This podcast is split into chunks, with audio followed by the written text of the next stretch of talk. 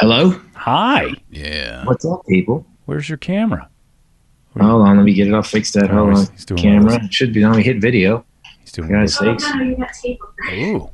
Oh, hold on. We have multiple guests? Yeah, all right. Nope, nope, nope. Ready? Hold on. Three way. Uh, better? No, I like it the other really. way. I like it the other way. You just set us up. oh, there you go. Oh, oh, now what's he doing? We were just awesome. talking about that. The Caliendo Cast with Frank Caliendo, John Holmes. You know what? That's good enough. Dude, I've got my uh, I've got my Edward Snowden tape over the camera all the time, so uh, I had to pull the Edward Snowden tape. And thank you for doing this from the angle of your penis if it were erect. What? What is that? I look. And the fact look- that your penis can look move. oh my God, man. Whoa. That is nice. There was a I remember as a kid going in, I was at some spelling contest or something at another grade school. I grew up in Waukesha, Wisconsin. Chris Titus a guest. Of course you did. Uh, yes, there- there's a lot of That goes without saying. There was so much truth to that. So I grew up in Waukesha, Wisconsin, and I remember going to this other grade school for a spelling contest or debate contest. I might have been doing the wrong thing, I'm not sure. but I went into the bathroom and it said, if you can piss higher than this line, you can be a firefighter. and as as a kid, I was like, that's genius. That's genius. As an adult, I think that's genius. oh, it was brilliant. And did you? Still, you know, I always wanted to be a fighter fighter. I would still attempt it this day. Yeah, I would do it if that if that was in my bathroom at my house. If someone jokingly put them, like I'm going for it. Yeah. All right, we ran into each other years ago. Yeah. I've never met you officially. Do you remember this? Uh, vaguely, yeah. It Yeah, was in an I was- elevator. I, think, I was always a little intimidated by you, man. Anybody? What are Yeah, you talking about? I was scared to death of you. No, my mom was mentally ill, and as many voices that are in your head, I, I just was like, I don't want to talk to this guy long. I don't know if he's on a, it's a good day or a bad day. That's how I grew up. I don't think we talked at all, so you might have been imagining it as well, and you might have the same illness. So it was a lot like your mom. He ignored you and walked away. Comics are weird though. We have this thing where, like, I, I don't know, man. We're so we're so kind of loners, most of us. Um, not as screwed up as Holmberg, but loners, most of us. And, and I think there's a, there's always a weird thing between us, I, a little bit, Yeah. until you know a guy. You know what I mean? How bad is it that I'm actually the weird one with the comedians? Yeah, but that's why we like you. Though. Yeah, I that's why you. That's why you are so beloved by the comedy community. It could be. because what you guys were doing earlier when I called that voice. We actually have to go to those stations. Oh, Where they go, all right, Christopher Titus, they're doing one of your jokes. Oh God, really, bro? Thank you. I'm doing that next time. I come in. coined a phrase called ladio, radio for ladies. And Yes, that's when you know they're going to play soft rock in between your five setups. Yeah. and they'll do that type of thing where they're like, "Oh, Christopher Titus, isn't it? Ah, didn't you have a tough childhood? Go." Yeah. yeah, exactly. It's the starting gun of funny, Yeah. and then they, and then, or then they, they won't wait till it's finished. They will cut you off. They'll laugh at the wrong place, cut you off, and then here's another one. Here's another one from Air Supply. Remember them? When you have to say "remember them" at the end of the intro, you know you're in a little bit. I trouble. hate my profession. You Okay, have no idea how So- much. Yeah, well, I know because a, a lot of comics hate other comics too. so Ugh. I know how it works, but so I- I believe were you at Montreal at the Montreal Comedy Festival? That's what it was. Yeah, Maybe 1999. Wow. I think. Yeah, right before the yeah, you know, I got I had the TV show. That's when I got. It was actually '98. It was uh, I think it was at '98. No, it was 99, Chris. Was it 99? No, I don't you- know. oh, I don't have know. one of those memories? Fine. I It was not, I believe it was 1999. Christopher Titus. Speaking of, here's some Prince, 1999. I bet. Oh, so uh, we were there, and I that was the year that I got. Uh, was it was it was it the festival we were at New Faces? I was doing a gala hosted by either Tim Allen or William Shatner. I don't know how I can't Yes, remember it was a which gala. it is. So you're right. It was 99. I, you're you're right, uh, Frank. And I have to go now. Thank you, guys. um, so yeah. So but 98, I did New Faces, and you, when you when Frank talks about hating comics, there's something there's the Schadenfreude that we have with other comics. If it's a dude you like, it's funny to watch him tank. And if it's a dude you hate, it's funnier to watch him tank. You know what I mean? I, I honestly love watching comics that I know are brilliant do badly. yeah. yes, it's awesome, isn't it? Because then, because I feel like I'm pretty much a regular person who's gotten lucky. Yeah. There's a lot of that in my system of, hey, I don't know, I'm pretty much a normal person, and I don't know how I finagled my way this far and made this much money doing this. And then I, Amen. And you see somebody brilliant go up there and just eat it. And you're like, it happens to everybody, even when they're better than you. See, Yeah. that's an old Okay. radio trick too, is to ask comedians. Tell me about the the time you bombed. Yeah, that's Well, fun, and that's, you guys all every- have them. Go ahead. I have comic friends that will talk, especially young guys will come up to me and go, "Man, I tanked it," or "Guy hit me on an email." And I always tell this story. I got my TV show. It, it, it had debuted really strong. It was killing it. They asked me to do George Schlatter's Comedy Awards, and I'm like, "Cool, I'm going to do." a bit. They want you, but we want you to do a bit. Our writers wrote you this bit. And that at the well, time, George Schlatter's Comedy Awards was fairly important. People were talking about it too. American right? comedy. It was the, called the American Comedy Yeah. Awards. It was trying to be the Grammys of comedy. Right. So I, I got a tux. They hand me a bit, and, and this is the worst thing for a comic. I know how I sound. That's why I write my own material. Frank knows how he else. When some a group of writers think they know you, and they they gave me a bit. Here was the bit. I had. Uh, they said, okay, you're gonna present an award to Charlton Heston. Uh, you're going to present him a gun, and then as as you're presenting the award, you shoot Charlton Heston. And I said, "How did you guys get Which Charlton which Heston?" would have worked really well today. Which would have yeah, yeah, exactly. It's a great go, question, I- though. How did you talk Heston into this? Yeah, how did you get Heston? To, they go, no, no, no, Heston. It's going to be off stage. I go, what? They go, so you, we're just going to hear a body drop. I go, wait. So you're going to let me go out there with a bit that I, I'm reading, and I and I actually said, can I write something? Because I, I had a TV show. I had I had 14 writers. I'm like, we'll write something that I can do that'll be funny. No, no, no, no. We already paid these guys, dude. I tanked it. I, I walk out. There's Oh. a gun. Someone, this chick in a, the dress brings out this gun on a tray. I pick it up and go, ladies and gentlemen, Charlton Heston. Bang! Dead silence. Not a fucking laugh.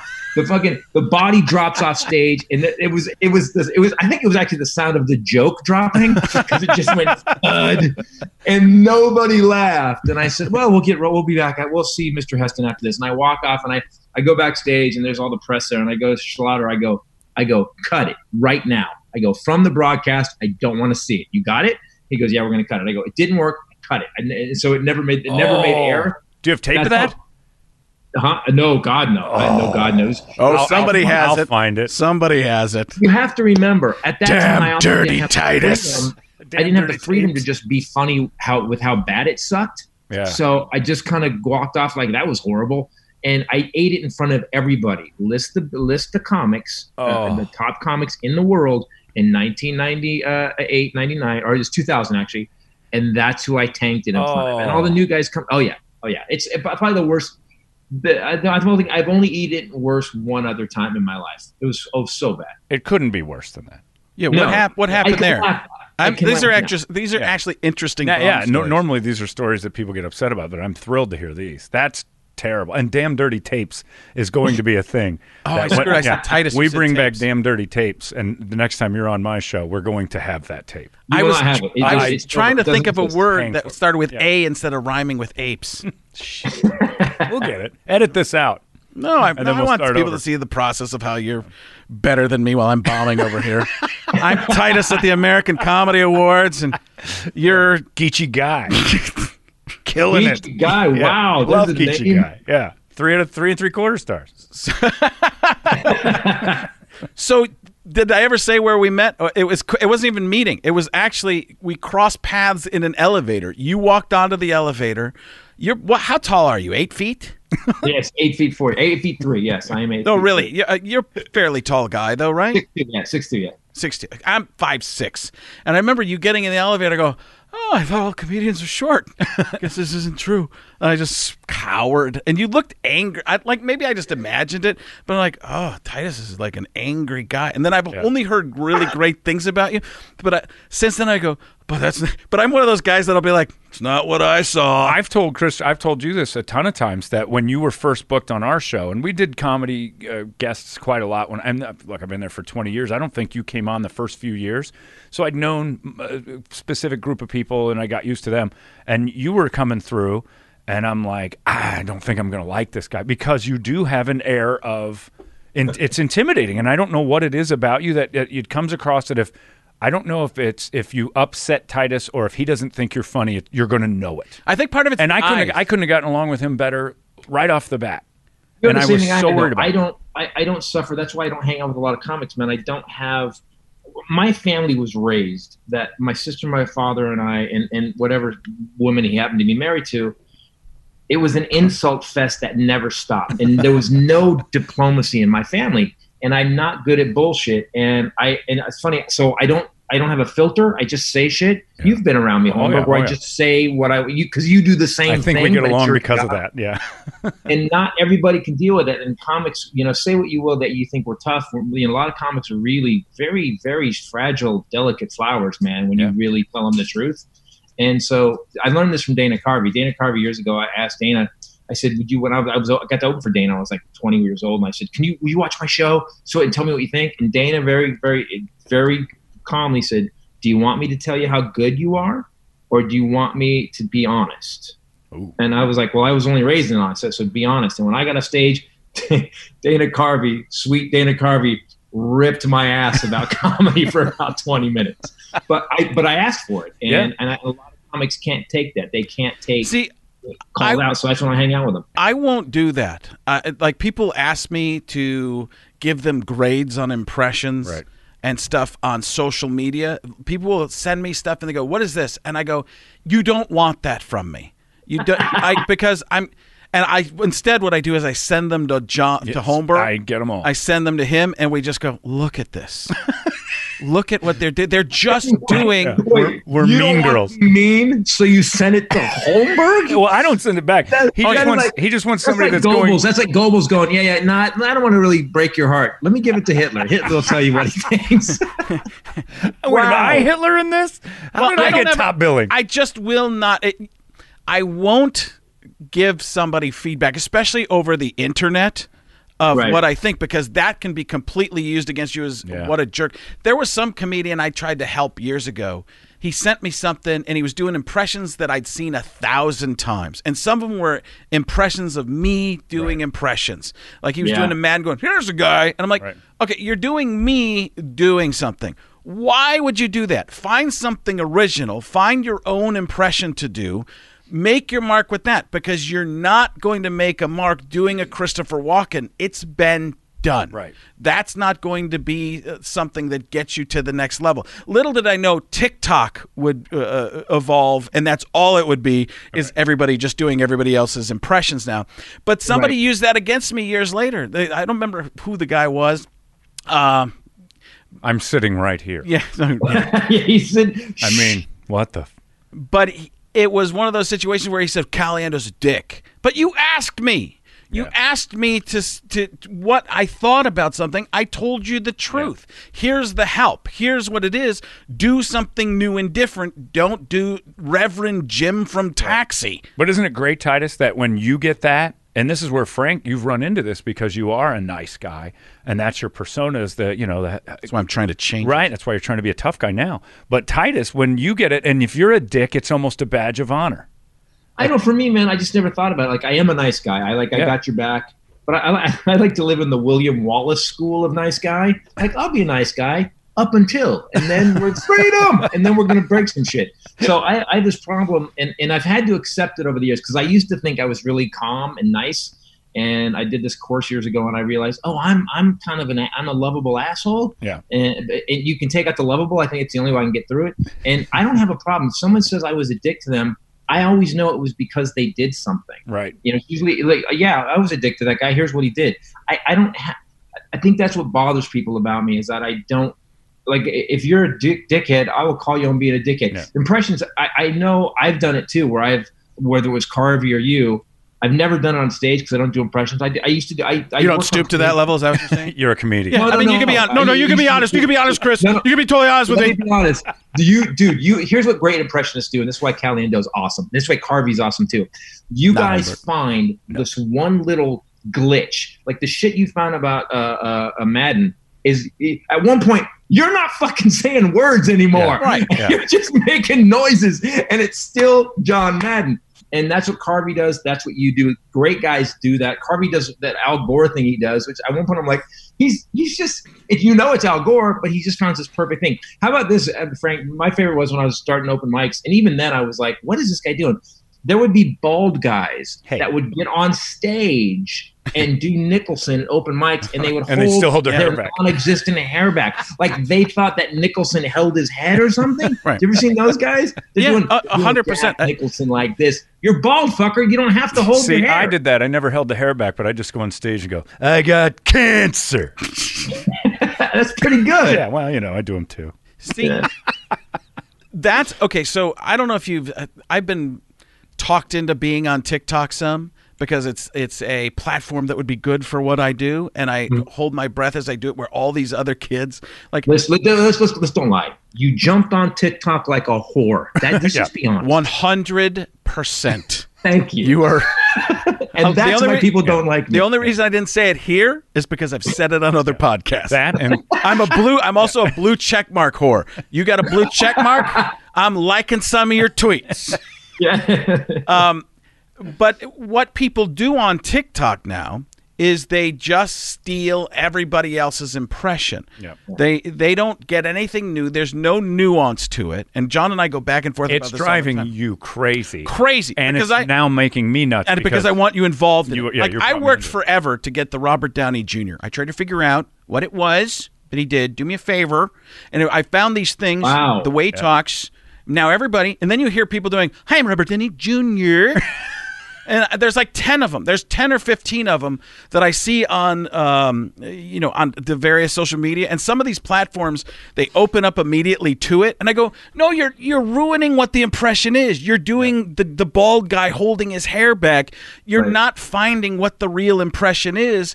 And there's no soul to it. The whole what's really cool about an impression to me is like you said that glitch that little thing that you can caricaturize or something there or the take or what's what's the Cadence. point of view Ca- the cadence is huge when when you catch it and then you oh, you unlock that for and other but you add it you add Right. something to the cadence well, you you exaggerate it. Like there's certain Yeah. ones where you hit something, you're like, oh, that's But- but- it. Oh. And it's almost a silence between two words is better for the impression. yeah or like what Titus said with the sound like Yeah. Madden became that it's not and I I'd heard um, Alex Borstein talk about that maybe with Will Sasso or somebody else too but it was something that I was doing and I might I might have known I was doing it or not at the time but they were talking about the sounds in between the words Yeah.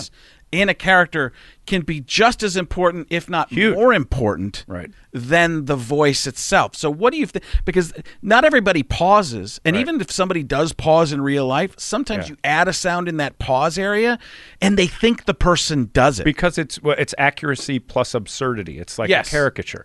Like you'll see it, and you'll like if you drew a, a, a picture of Christopher on a surfboard with a shark and his head's huge, you'd be like, "That's ridiculous," but that's him, and that's, that's how I look at all that stuff. all, actually. yeah, Like- no, no. as long as the eyes are intense, it scare me a Most little bit. comedians with our heads, character artists are just like, I, you know, I can't draw. I don't have enough paper to make this big enough. put your head on another character. piece. Yeah, um, I, I really love that we're delving into the uh, the just the, the nuance of impression. I hope we cover juggling next. See, I knew the real you was going to come. he hates jugglers. See, here's the thing. Here's the thing. This is what that's what I heard in my head when you got in the elevator. I saw that and puppets. Yeah. I saw that. Hey, I wonder if this guy's. Uh, and I always go to Dennis. Mo- I mean, uh, I wonder if this guy uh, does puppets and juggling while he does his funny voices, Chachi. We got a little awesome. Edgar Bergen going here with a little. Uh, By the by the way, just to be just to be serious for a second, I, Holmberg, I think it's the clearest uh, absurdity plus accuracy. That's a, that's Yeah. exactly great, and that's why I'm not good at it. I do Eastwood because I got the face. Yeah. I worked on the uh, on the face for a while. East, but just physical impressions, dude. I used to close. My closer was Clint Eastwood as president, and like, and I have video of it in 1986, 85. So yeah, I just so now you're realized- do, wow. do it as do it as a part of your middle here. Don't Yeah. do it as a closer. We wanna- Break it out. oh, The face happens. I just want to say it. Good to be on fucking podcast. Show business has really hit a pinnacle. Jeez. See, last time I saw you, that's better than the closer you used. Gotta go, guys. Thanks for having me on. We That's okay. It's we can okay. make Dick's back. hey, it's this fine. You're only an hour and a half late. I'll get in on it too. I know. I'm- What happened? We did a full podcast waiting for you. Yeah, that's true. We did. Let's talk dude. about that. Okay, yeah, yeah. No, No, because I long get as we're So- being on, hold on, hold on. I'm just juggling a couple balls here, Tito. I know. I know. it's I mean, uh, All right. Totally deserved. I, I, I deserve all of this. So, uh, Jesse, I want to tell you this, Frank, too. So, uh, right now in COVID, we're screwed. We're all, especially comedians, we're screwed. And the guys that have gone out, pretty much everybody got sick. Yeah. Everybody got it. Yeah. Did you go out at all? Were you out at all? No, I, I mean, I- you know, it's weird. I, I you know, I have, I, I believe in science, uh, although I'm an American, No, uh, which is a it. bit of a change. And I realize that if they're laughing at me and I'm spewing at them, we're creating this petri dish of COVID stew that is going to kill somebody. and I, and I have good fans, and I don't want to hurt them, and I don't want to get sick. And so um, I have I've been running a soundstage for like five years. We film part of the movie that we shot there, and we do our podcast there, and, and I work on cars and stuff we changed it and turned it into a, like a venue and uh, and I thought well how can we how can comics still make money and still perform and and, and so we we looked at, worked at the live streaming we did my first show with my new show carrying monsters. We sold like 5200 tickets at 10 bucks a pop. Then we went to then we did Josh Wolf. Then we did Fortune Feimster we're doing Everlast next. And that's why I was on the phone with when and, I'm sorry Everlast went into a conspiracy theories thing about how the Bilderberg group is Oh. COVID with with no, he's Everlast is a genius, but Everlast will break it down scientifically and tell you the five books he read about it. Um, So you're it's not- saying Everlast that call lasted forever? Is that basically Uh, what yeah, because he he doesn't stop talking about conspiracies. I, I asked him. Here's how the conversation started.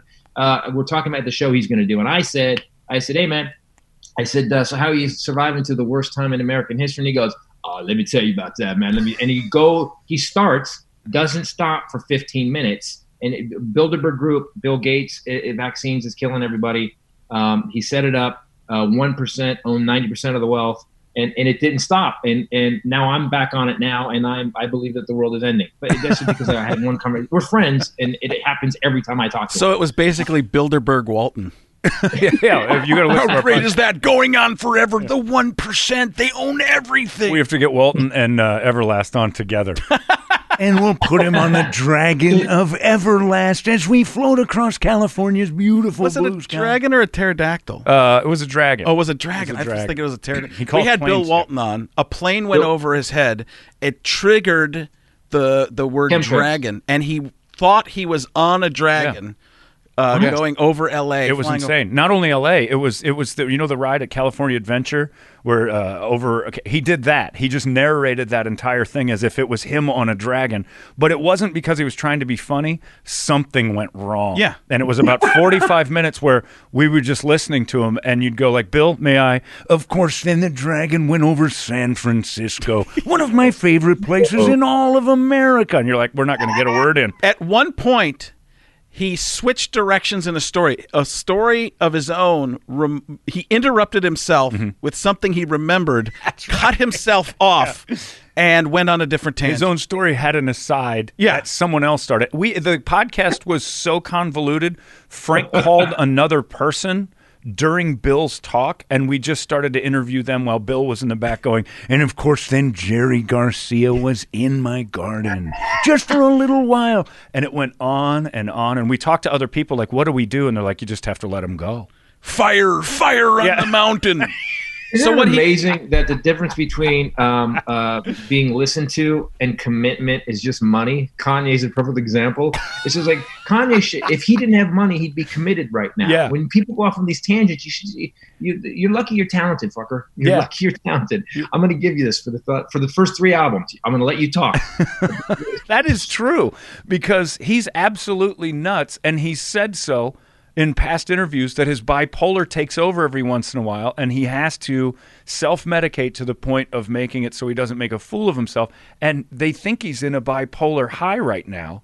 Yes. Like they've like family members and friends have said, no, this isn't this isn't real. He's having such an episode uh, with his bipolar high that he believes he should run the earth. So I was raised by a mentally ill woman, and so I know exactly what this is.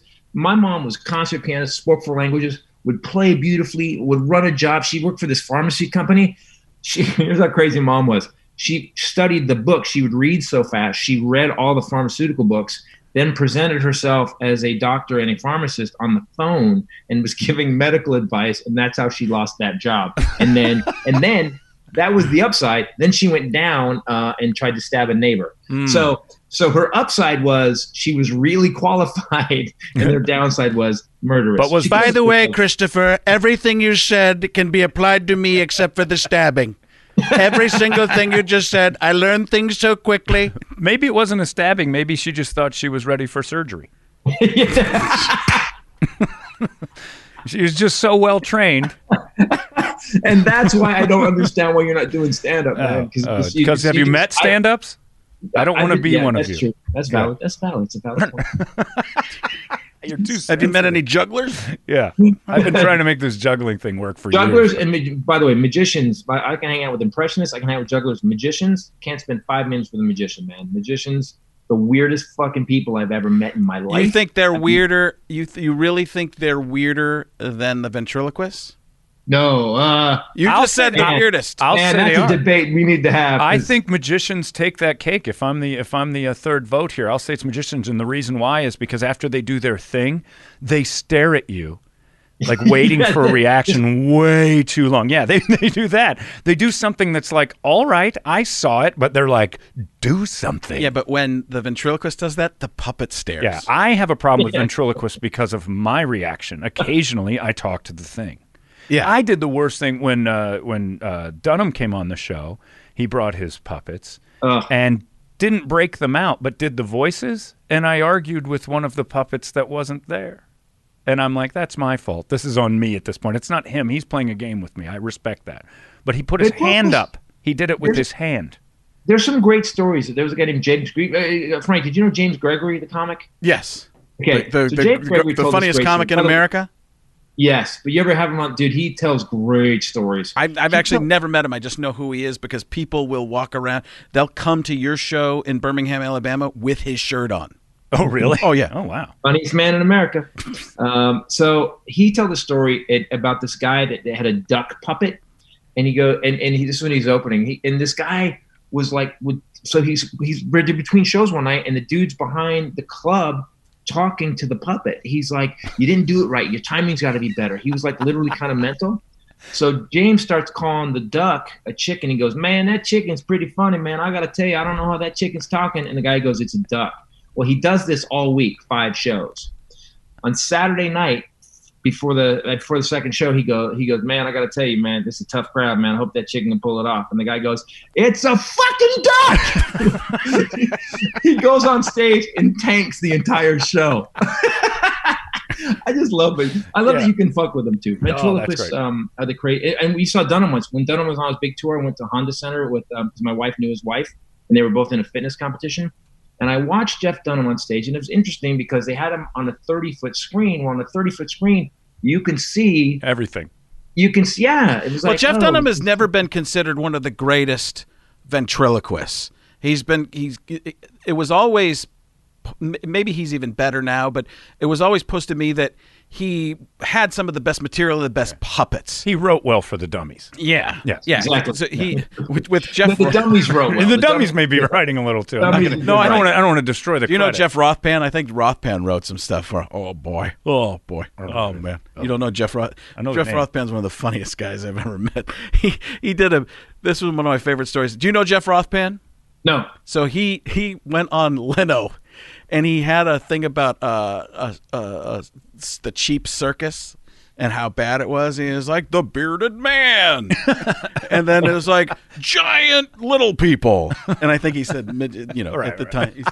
But it just so happened that somebody was sitting in with the band. It was a little person, and Leno looks over at him like, "That's the funniest thing I've ever seen in my entire life. There's a little person sitting here." And the the audience, like, this is a joke that would always kill. Right. And then there, the drummer, whoever was sitting in, just like, okay.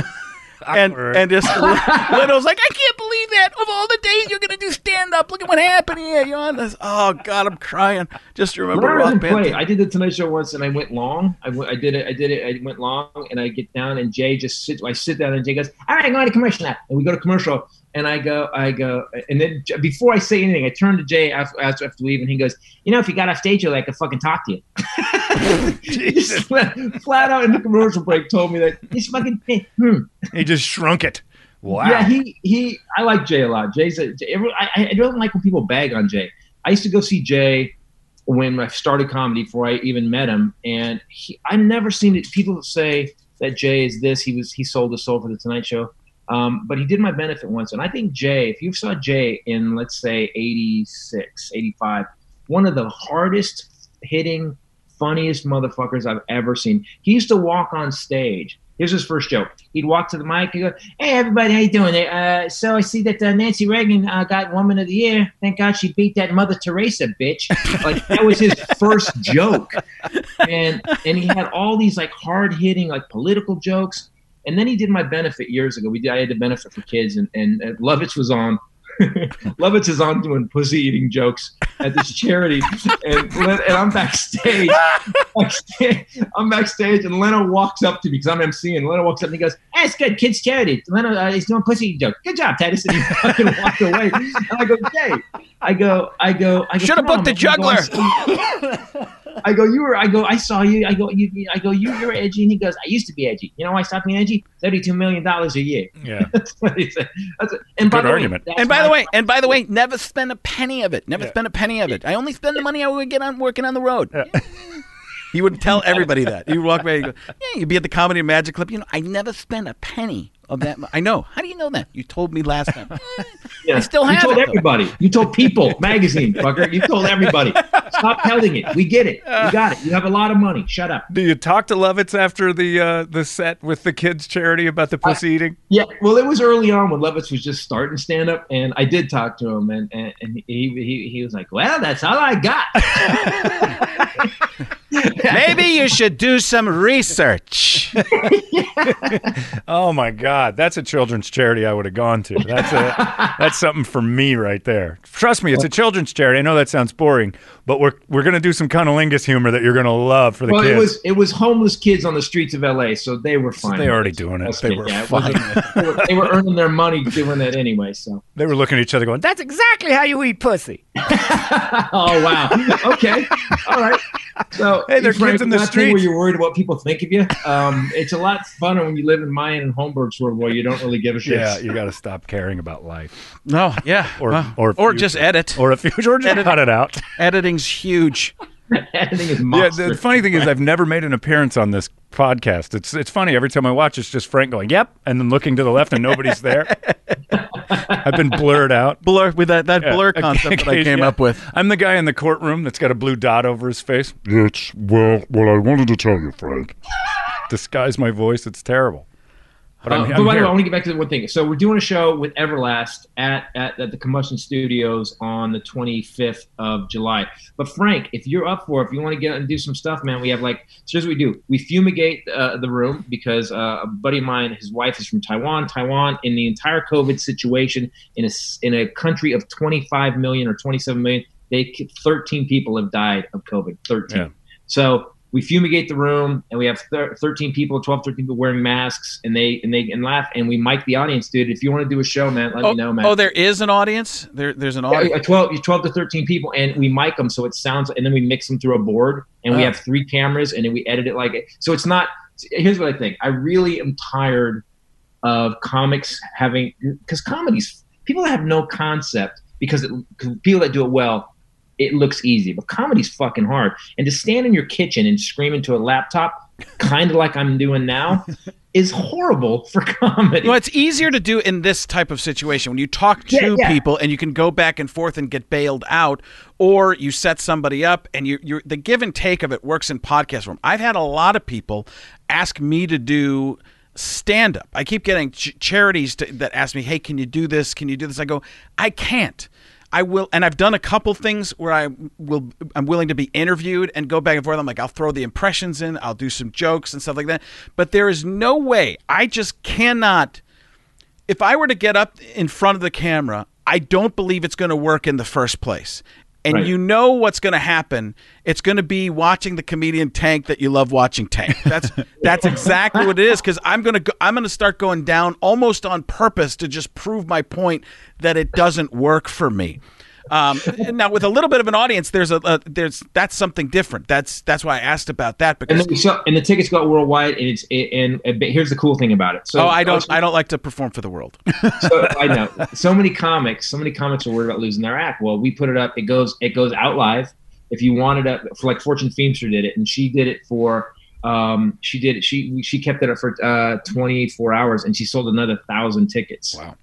Uh, so so and then we killed it. So you you get to keep your act. It's not. And she did like a variety show. You could do, this, but we have enough people in the audience, so you have something to react to. And then there's also a, a monitor on screen. So if you want to. If you wanted to literally get a hold of like the people, the celebrities that you do, and you know they can call in and you can do an impression with them, so you can make it like a it's it's like a interactive thing. And It's interesting. Yeah, I mean, Yeah. we don't have live comedy now. We don't have anything live, so there's an there's an element of nuts to it that's pretty cool. Yeah, and, and you can actually it evolves a little bit and becomes something new at that point and gets Yeah. a little bit more creative as you let get- me know, man. We'd love to have you on. You kill it. Yeah, I'd, make- I'd, I'd want to create something. I'd want to think about it first. Not that I think about wanting to do it, but it's more I want to create something interesting for the situation. I feel like we're going to have plenty of time, but You Pussy- heard me say you're going to make a lot of money, right? Oh, I'm in. Uh, yeah. Thank you. Hey, Jerry, I'm in this time. How come you? I I've never seen you perform stand up with a mic. Do you do that at all, or do you always It freehand? did, it, okay, so I have two heroes. I have Carlin and Robin are my heroes. Used to be Cosby, but then he raped a bunch of people, and I kind of took him off the list. Uh, I have this. I would watch Robin perform, and uh, and I was hyper like him. In fact, we, we have video from my old manager, uh, uh, Holmberg. I will give you some video of me when I was 21. That you're gonna go whole. You, you want you want you want something to bribe me with to like to extort money from me? Holy shit! yeah, that's great to give it to him. Then. yeah. Give me that. You know, he's a friend. I won't take advantage of No, no. So he, but I, I, I didn't realize how hard I was doing Robin Williams. I'm doing Robin Williams. I'm 22. I'm doing Robin Williams, and uh, so I, I got a mic. I didn't like. I just never liked. I always wanted to tell stories, and I think the mic is something that gets in the way of that. Yeah. Like pe- comics always say, "There's no fourth wall." Yeah, bullshit. You're holding a mic, and unless you give the, all the audience a mic, they you, there's something between you and them. So when I took that away and I wrote Norman Rockwell's Bleeding, it changed everything. And uh, comics give me so much shit. Oh, you work for Time Life Books, dude. It's uh, Janet Jackson. man. I made a good living for 36 years doing this. Yeah, yeah, Time Life looks funny joke. You know, you, you owe my third grade class fucking royalties. That's how fucking old that joke is. Sorry, I always- I- you get see- angry about it. You don't like that one. I loved I I love it. I just could never get a mic to sound good enough for what I was doing to get the bass. And you know, Right. what Robin would do uh, that thing where he'd pull it up to his shirt, and if he had to do a deep voice, he'd he'd pull Right. the mic, the lavalier mic, up to his mouth. Um, but I'd be doing that constantly in a show. So nowadays, it might be almost like a wearing. Do you get? Do you get? I, I don't. Even, I know Christopher has to because he's got the head. Do you do sound check to make sure Well, that the head- I don't. right? It's not a. fu- It's not a headset. I don't wear a headset. You I have wear the a lav headset, the mic. Don't say McDonald's headset. again. I've seen Don't it. like heads. Don't say headset. Don't say headset. And, and you said lav. Yeah, I have a, I, I have The lav- you go- you- lavalier mic. the lavalier? First pronunciation is the lavalier mic. I have that. Yeah, but he's Um, been doing it so long. I remember the first time his headphones were as big as mine, and he had that old ABC Yeah, yeah. I look like an old sportscaster. That's how I used to hit the the stage. sideline reporter from 1977. They're wearing thicker cleats tonight. Thank you very much, Titus. Or, or then there's the one with the with the one head thing and just the clamp, the fucking vice grip on the guy's head. You're like, that's gotta hurt.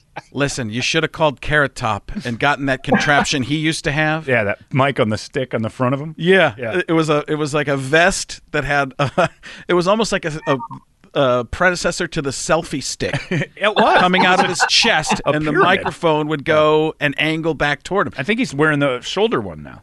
No, that's just a- his muscles. Oh, is that? Oh, he's huge. Yeah, that's true. I forgot. Yeah. Um, but uh, but yeah, man, and also uh, I kept my I kept pretty disease free after knowing some of the comics on the road. I didn't really catch any really horrible bad diseases because I had my own mic all the time. That's smart. Uh, yeah, you know that is a uh, a really smart move. I didn't think about. Uh, I talked about before where when I would do meet and greets, which I stopped doing because I was getting sick all the time because I was shaking so many hands. I started to realize, oh my gosh, this is just a germ fest that Yeah. I'm constantly involved in, and especially when I was in Vegas for a year, year and a half. It was you didn't know what was happening, and people that were coming through the line, nice people, a lot of people, but a lot of people just lost their house. Yeah. you didn't know what else was going to be going on. So, uh, just and and really drunk people because we were a ten o'clock show when I started. In so Vegas, people- they showed up drunk and got drunker. oh, it was and See, when I used to do the concert thing for the radio station, they'd have the people come up and they want to meet, and I would have no qualms about it. And today, I, I, I consider myself a pioneer. I would have a bottle of uh, the disinfectant and I'd shake their hand, and then I'd right in front of them just do this to my hands, or I'd put it in their hands and we'd shake hands with that glop in there, and they'd be like, "What a dick!" And I'm like, "I don't want whatever it is you've been touching. Yeah. you're disgusting. You're you're people. I think people." that's fair though, and, it's almost like if you say I have this for you as well, it's almost like oh, I wasn't being nice. thing. I was like, "You're filthy." I, I looked at one guy's hands. I'm like, "Wash your hands." He goes, "What? You're not going to shake my hand?" I'm like, "Look at it." He was it's a a, coal miner. He said, "I work with engines," and I'm like, "And after." You should work with soap and water. It's really Lava doesn't Yeah, work during the show, did you work with engines during the show? wow. Because- Yeah, were you doing that just before? That was the noise. I thought it was somebody heckling. I heard a little bit of a rumble. Yeah. No, it was an engine. St- I got it. I got it. I want to meet that guy.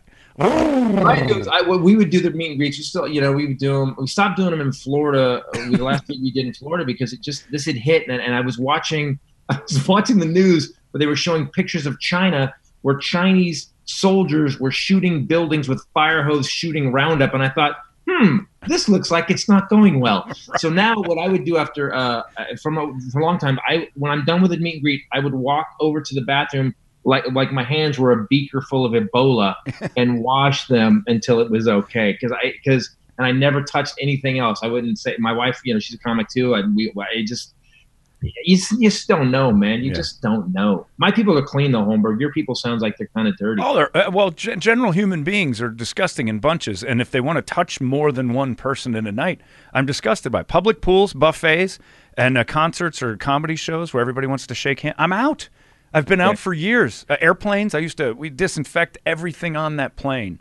My wife would always like just constantly with the wipes and stuff, and everybody'd shake their heads. Now it's the norm, and I'm like, we were way ahead of the curve on this hating humanity. You're kind of a pioneer. Yeah, I mean, You're a pioneer for everything. pioneer for hating people. I think it worked out You, great. you in that covered wagon, pioneer. People always used to say, "Why do you do that?" I'm like, "Cause everybody's fucking gross. That's why." Oh, you're paranoid. I'm like, whatever. make a note: uh, "Disgusting in Bunches" needs to be your next band name. That was a really Disgusting in bunches is great. So I have to get rid of sodomizing Linda then. well, yeah. That's Which I think name. is kind of a synonym. yeah. for, for- for the, for the kids' parties, you do disgusting Yeah, in. No, I think it works perfectly. I like to eat pussy for the children. Please donate, and here's another bit. Give about ten dollars, or I'll talk about pussy some more. it's like the ALS challenge. You have to do something horrible in order to give ten dollars. But Frank, what we could also, if you want to, do, if, if someone's going to book you for a private for a private show or something, we can we can hook it up, man. It's you know I'm trying to keep comics working. My wife and I are doing a team thing that we were doing. We're doing Ron Funches is coming up. We want to. I, I want to give until this is over. And it and the great news is our government's handling it. It looks like it's going to be over any Yeah. day. I've got it in the bag. It's all set. Don't worry about it. Everything is 100% done. It's a hoax. Can you break down because Carvey would break down how he does impressions? Can you break it down like how you do like uh, like Trump or how you do Madden? Because he would. Well, that's how I do it in my act. Is uh, I start out by saying he has this look like he's looking into an aquarium and mimicking the fish. so, come here, Nemo. I'm over by the treasure chest. Get away from the boot. I'm a billionaire over here. So that's that's where that started from, and doing it very, very. And then I talked to Carvey about this um, because uh, he he he really liked my Trump stuff, and um, I Donald Trump is one of the only people I've ever heard describe a word with the same word. So that's another thing. Like it's fantastically fantastic. it's tremendously tremendous and luxuriously luxurious. And so it's that, and then I I keyed in on um, the, the the phrases that he uses at the end, uh, and everybody knows it. He could say something completely out of this world, and I'm not political, especially in my act. I'm I'm I'm a middle of the road person in real life. I, I like to ask questions because I never trust anybody in any any. Uh, you know, not to get we don't get real political here, but I I trust nobody. I don't care what side they're on. I always go, eh, there's somebody has some kind of angle they're playing here. Nice working it. Nice working it. You're right. This guy. This guy's exactly like the other side. I wouldn't say that. I would I wouldn't, but I would say some of the even. I like when you take a stand like that, Frank. Good job.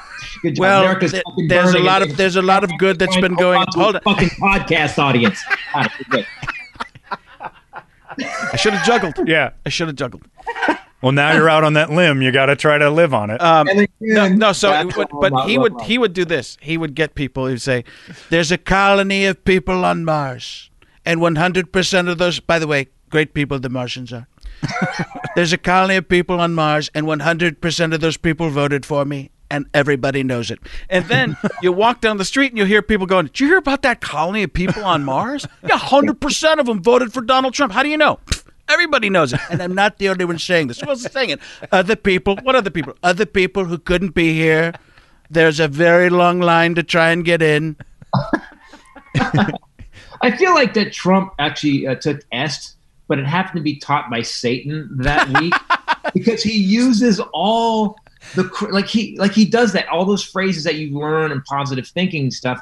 Except he uses them for evil, and it, it, it, he, he just does. And and when I watch him, I, I don't understand how people believe. My, I have people. I, by the way, my uncle was an is an ex Navy Navy SEAL. My aunt was an RN, amazing uh, a medical professional, and they're fans of him. And man, they'll they'll. What happened last year? We go take vacation every year, and I, I started texting them every time they'd say some crazy shit that everybody knows about. I would text them the article in on their phones that that proved that didn't happen. And my uncle finally comes up to me after three days of vacation. He goes, "Hey, don't do it anymore." he just didn't want to. He wanted to believe the nightmare, and so uh, so no, I he didn't want your shit anymore. No, yeah. Let's just, be uh, honest.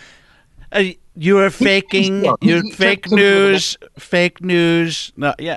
I uh, yeah. I don't. I don't know. I don't. We were talking about this earlier. I don't believe a Get word. Get out, dig out, Frank. Dig out, No, Frank. I don't. Dig out. No, dig I out. don't believe a word he says. I, I, there's nothing. I don't. Who's your favorite musical artist, Frank? I don't. I don't even like music. He music. hates music. I don't even like music. You know You why? can't pin, you can't pin him down. To You know why? Because I couldn't pick a favorite. Favorite movie of all time?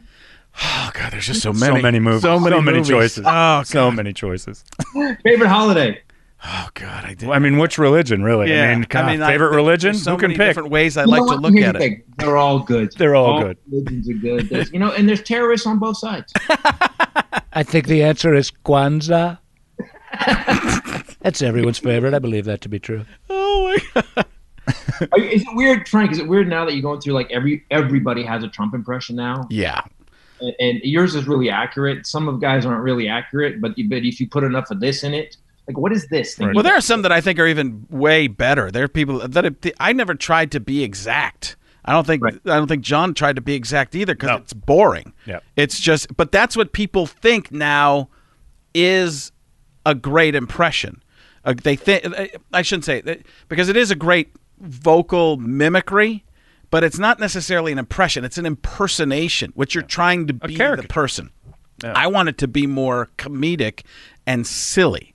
Um, but I, yeah, I- Well, it's like we always talk about with Charles Barkley. The voice is great, but can you be funnier than Charles Barkley? Yeah. I mean, the things he does are so great. It's like when you try to p- make him comic. Well, he's and he's an honesty machine. Yeah. that's the that's the thing is uh, Anything you write for Charles Barkley, he's probably going to do better, or Yeah. just stumble across something funnier. So you have to be so absurd. well that Charles thing I did with Barkley years ago. Uh, I was up on stage it was for the Phoenix Suns uh, doing a charity for them, and uh, I did that charity as well. it- I licked a lot of it WNBA pussy. you have to reach. it. I had to get a step at it. you know. They're way up there. like Morgan Fairchild, who I've seen naked. Jealous? Uh, but Barkley came up on stage with me and he goes, "Don't you have anything better to do than sit around your house pretending to be me?" And I was like, "That's the greatest line I've ever heard." I like That's awesome. and he just he said that and it just came off the top of his head you know i knew i was going to bring him up and nothing beats that authenticity Yeah. of what he had to say and he just he was exactly right I, and i ha- uh, you know it's in my act and i talk about it but that's one of those moments where you go god that's why this guy's great Yeah. he's just speaking You could do truth." 20 minutes of the best Charles Barkley you do, and the audience would die. He'd come out with that one line and take it over. That's it. He's Yeah. got, he's always got the better thing because Charles is funnier than and he doesn't be. care and yeah, he doesn't and it doesn't care. matter. it But- doesn't matter he's completely But with Trump, the difference is he's so absurd you can take him anywhere. Well, my- And people will let that door. my. Trump also got to be this. It was so off on a tangent and this is what I do. I, instead of trying to, because I don't find a lot of the things that are wrong and going wrong to be funny. I, especially with an impression, it doesn't work for me. I'm not gonna, I'm not gonna talk about racism or something as Donald Trump. I just think, uh, for me, it just you go, ah, I'm staying away. But what I would do is I'd make it silly, and I'd get actually flack for this because I wasn't harsh enough on him. But it was like it's so stupid that that's the joke. The joke is it's so ridiculous. So I would go off and I'd be like, "We're going to, we're not just going to make America great again. We're going to make the planet great again. Then we're going to make the galaxy great again. By the way, Milky Way, great galaxy, even better candy bar. and then we're going to make the universe great again, and not just this universe. We're going to make every universe great again. The Marvel universe, the DC universe. That's right. Spider-Man, Batman, and I will be fighting crime, spinning webs, and combing our hair in a circle.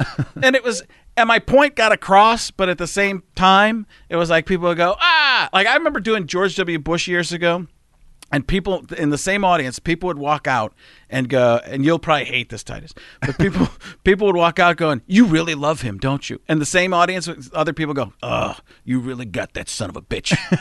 you must hate him as Yeah, much you as I do." weird like I, I think it's it, it- and you I think you have to. There's there's a the one thing I don't have, and Holmberg gets this. I, he doesn't have it either. Diplomacy. I don't have diplomacy. What? You have mastered diplomacy, and my career would be much different if I had it. No, don't. I'll be honest with you. I'm I'm similar in the career status. I think somewhere around similar, and it didn't help me either. He's my, trying a new my tack. weaseling my weaseling away through stuff has not has not helped me. So it, it we just aren't good enough. Did you That's what I guys? That you may be about it. Impressions, I'm just not good enough to do impressions. Uh, I'm just not good at. it. I would I would do it all day long if I could. Uh, but I just think that there's a what I don't like is that we like my favorites are Carlin and Robin, and, and they Robin had a way, Carlin didn't. Carlin got so. Did you just segue back to 30 minutes ago? Yeah, that was amazing roundabout. No, I just, but I, we were talking about comedy. Right now, there's a lot of comics and some people that are held up as edgy and doing stuff. And when you watch their specials, they're doing a bit about uh, vegans feeding their cat meat. And I go, that's, that's, I mean, you know, it, it, you know, as an impressionist, look, your act is such a monster. You are the best at what you do. There's I think that's marketing and people just be- think that. claim to be earth shakers. I think he was talking to be me. Okay.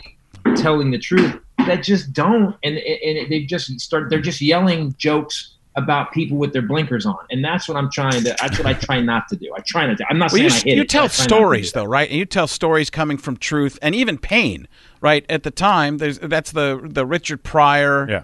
Uh, listen, there was something I took a I took a Pryor, class. Pryor and Carvey are my next. Those are in my top five. Pryor, Carvey, Carlin, and Robin. Those are my four. there was a class I took in college that was called Stand Up Comedy and the Other.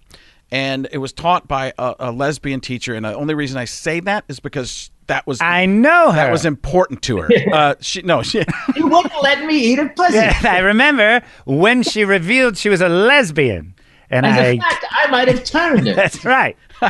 It was right in the middle of me licking it. I'm a lesbian. but she that's how she that's how she opened up the class. It said I'm a lesbian, and it was it, it was important because it was talking about the other is the person you're making fun of the joke. It's a lot of the stuff that's happening right now that I still can't wrap my head around completely. Um, because I you you need to be able to make fun of people, Yeah. and it I think a lot of it has to do with intent, but.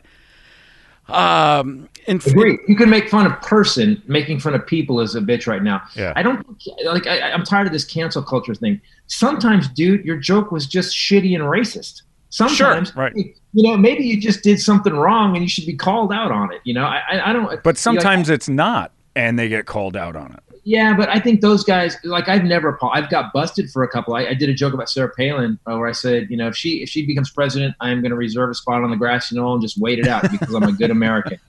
And, and it was in a club. It was Adam Frohl's podcast, and everybody laughed. And the next day, fucking Bill O'Reilly brought it up on Fox, and I and they I, I I get death threats on my phone, and I and I here's how I apologized. I said. I said to if anyone thought I was going to kill Sarah Palin, you know, that's ridiculous, and I apologize. But that being said, the reason the joke worked and the audience laughed so hard is because we realize that Americans we have set the bar so low on a possible presidential candidate that we would even consider Sarah Palin. You don't give the stupid cheerleader the Uzi. So that was my apology. Because our job, here's the thing: as a comic, you have to stick by what you. If you wrote it down and you thought it through, and it makes the point that we're supposed to make, then it, it, then you don't have to apologize. Fuck, I don't give a shit. Who, if you don't like it, it's tough. The movie I did, Special Unit with the disabled people, I don't give a shit. It's a lot of people were like, "Oh my god, you went too far." There's no such thing. They're disabled people. I didn't enslave them. They read the script and wanted to do it. Right. So I think as a comic, the second you apologize, the second you apologize, I cannot believe anything you say from that day We're forward. too much exactly alike. Yeah, I've no. said that for years where the apology comes from if I've offended you, I'll apologize to you. Like if I feel like you came to me right now, Titus, and said, "John, what you said kind of hurt my feelings," I'm like, "Oh, I didn't mean to do that." I, as a friend, I don't want that, but I will not apologize to the masses for because a public some apology doesn't understand. mean anything. It doesn't mean doesn't, shit. It's it doesn't. It, something. apo- an apology really is person to person. I'm sorry, right? Yeah. You look at somebody in the eyes and go, "God, I, I can see your pain. I, I screwed up. I made a mistake." A blanket statement that a lawyer wrote. That's Right. that- you know, I talk about that too with uh, Barkley when he got pulled over getting uh, with the. Um, uh, bear claws and wine coolers Ugh. in his uh, in his trunk. He did not get out and he didn't say, "I apologize for the following reasons. My lawyer says I should be sorry." He didn't say that. right? That's the thing. That's the thing that everybody does, and you go, "I don't believe your apology." And but a PR person will write that kind of thing, and you go, it Well, look at Gilbert Gottfried. I, we had Gilbert on the show right after the Aflac thing, and he said, and he even said, "Worst thing I did was apologize." Yeah. because they uh, all they did, and think of it, Aflac was so offended. They were so offended that Gilbert did his jokes that they he couldn't be the Aflac duck. But somebody doing an impression of Gilbert Gottfried as the Aflac duck goes on. So it, it's the Well, weirdest That's an thing. interesting point. That's an interesting point because Aflac made him apologize, and he didn't apologize because the joke, by the way, was really funny. It was Dark, hilarious. It was really too soon. The only threat was too soon. It happened a week after the problem, which was what he's known for. And you hired Gilbert Gottfried for God's Right, sake. exactly. You right, but so Gilbert should have stood up. in The comics that have apologized for jokes they did that got recorded the Laugh Factory. I'm just like, guys, and here's I, I don't give a shit what you think. I did a joke. I'm a professional. I've done it. Don't come see me again. Don't buy my DVDs. Don't call, go subscribe to my YouTube channel. Don't. Got it. You're good. Got it. You can't. I, I did used to do a joke on my first special. Or the joke was, um, uh, I'm so dysfunctional. I bet a guy. Uh, uh, I bet a guy 50 bucks. A a guy bet me. I bet a guy was 50. I, I used to have him remember this joke. Uh, I, I, bet a guy 50 bucks I was more dysfunctional than he was, and uh, he raped me. I'm not laughing. I'm, not, I'm dying. So, I know. So I tipped him because I'm very competitive. uh, and so I did that joke. I get off stage one night, and this guy comes up. His girlfriend is in his arms, and she is sobbing. And I go, "Oh my God, are you okay? What happened?" And she he goes, "That joke you did about rape. Um, she she she was raped." And I go, "I didn't rape her." And I walked away Right. Oh because I don't. You, you, your damage does, has nothing to do with an observation I made about my personal life, or if I made an observation about what's going on in the planet, and that people are jumping comics for stupid shit right now. Everybody thinks they're special now because we have followers. You know, I- f- fine. You don't don't see me again. But every time a comedian apologizes, I get this icky feeling that I can no longer trust that dude. That they're, You know- well, the money's protected beyond the Well, usually the people that are going after when somebody goes after someone, it's based on somebody having power or money. If you look, nobody's going after the people who don't have shows right now. Who don't? A lot of people there's a pass there because they wait for it to be on the. Rogan signs the giant deal, and all of a sudden he's a target, and people start looking a lot more closely at things. That's that because there's something to be stripped away. something to take, and they and they don't. They rarely attack the person. They attack the company or the advertiser. That's who they go right. after first. and and and, that's so, and a lot of it comes from the far right now. As Right, a, yeah. as a It's a we'll show- revenge. yeah, it's a we'll show you what it's it also feels. gaslighting. There's a lot of gaslighting. Tons going of on. it. But don't 'Cause you they're think? doing Don't you think? horrible- they're doing this horrible, heinous shit, and they're like, "Well, what about that?" So, Right. but here's the thing out there. Here's what, what's happened. Sometimes success is one of the worst things for a comedian because I've seen this happen with a couple people, and I won't name them because this is going. This is we're not just talking in the living room. There's a couple of guys that started doing this one thing. Their audience grew, and instead of leading the audience, what happened was they started being successful enough to where they changed who they were to, and so the audience led them. And they've gone from these guys that were like this guy that those that was some valid points. Those were good points and centrist, and they had you know. And now they're these crazy on the far edges now and it's because their audience took them instead of them taking their audience. Our job is not to follow our audience. Our job is to lead the audience. It, it, our- I 100% agree with you, unless you want to buy an airplane. no, uh, uh, unless you want to grow quickly on social media and everything it, it, it- everything everybody will tell you if you're not super famous and I this is what I hate about social media. So I'm I'm actually agreeing with you here but making the counterpoint. Everything I say is follow the numbers. Whoever likes you, play to them. Keep doing it. like I brought up TikTok before. People do the same stuff over and over and over on TikTok. It's garbage. But they're told this is good. This is what we like. So people do more of it as opposed to being an artist. And this is where I've changed in the last few years.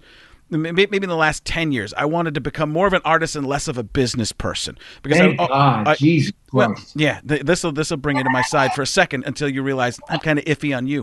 Um, I liked him, but he was a little stern Yeah. at times, and his eyes. You went Gaffigan on. oh yeah.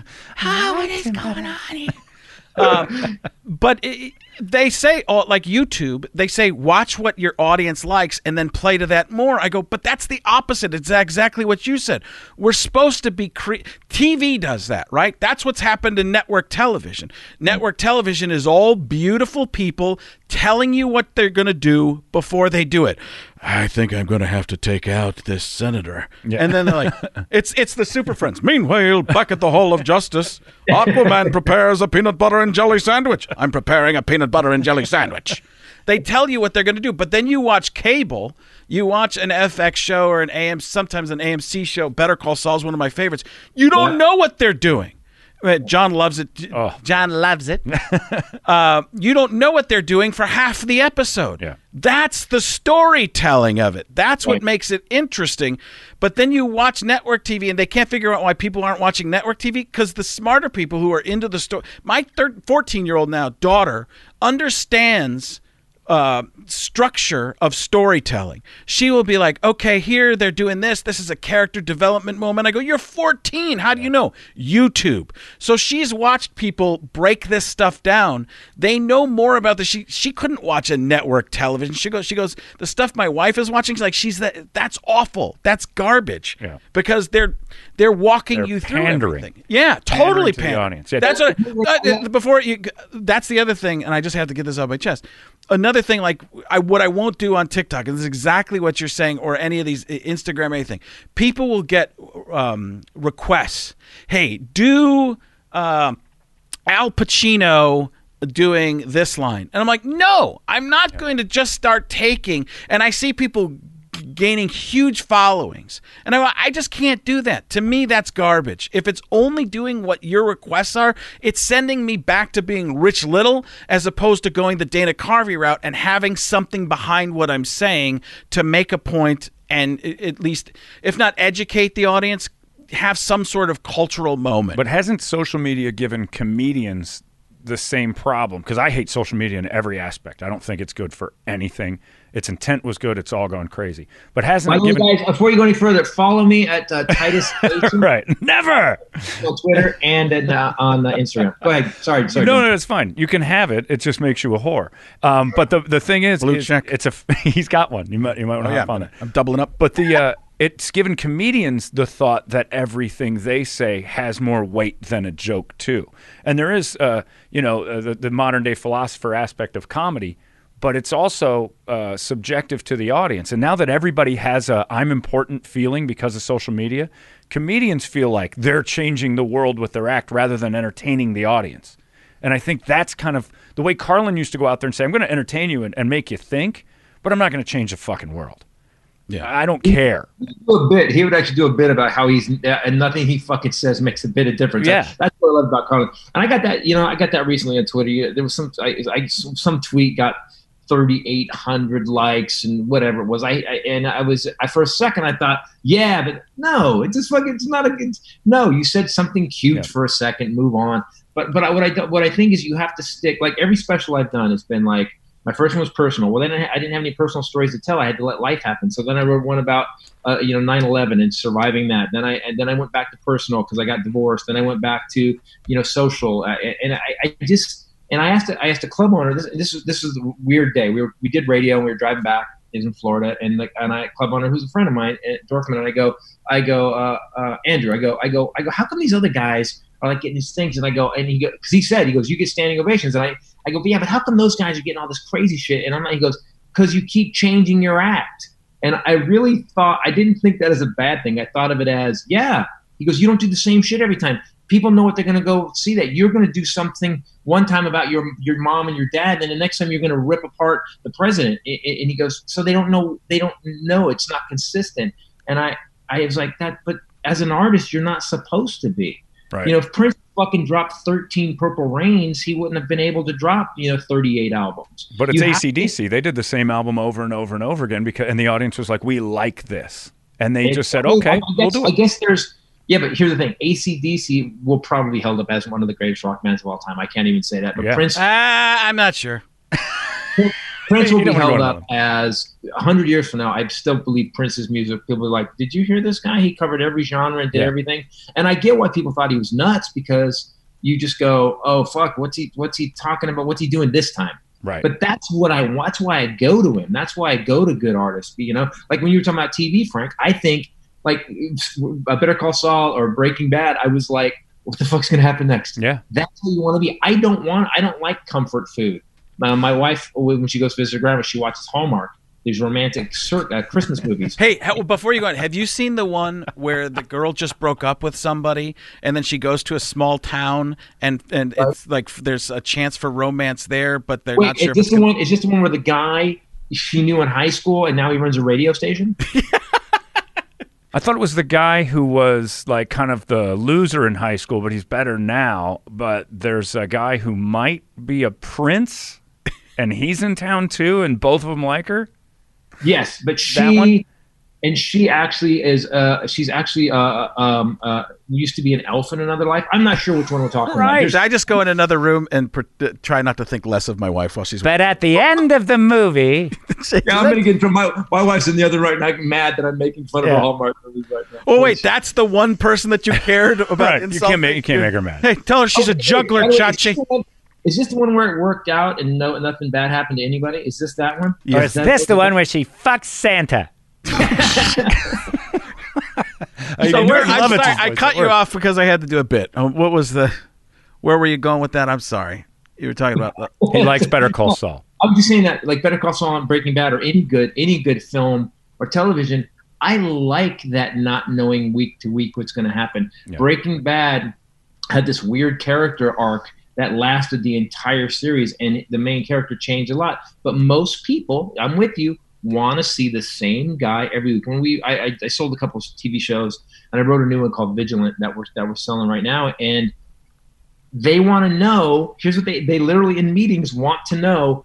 Okay, so you're going to do this pretty much every show, right? And, I, and I'm like, no. This there's a whole character arc for the 22 episodes, and then we're going to next year. Here's what that's going to happen, and they're kind of for network television. They get like, whoa, we want the same show every week Right. and and and I think I, I think there's something to that. But God, it is so cynical. Have you ever- I'd, fucking, I'd rather have people go. Did you? I, I have people now that show up to my shows because I've done nine specials now. They show up when I'm working on it on paper. They show up when I'm in the middle of it, developing it. Then they show up when it's finished. so you're they- saying you just try to get as much money out of each of them. Exactly. that's my point. Okay. and it's odd that it was three.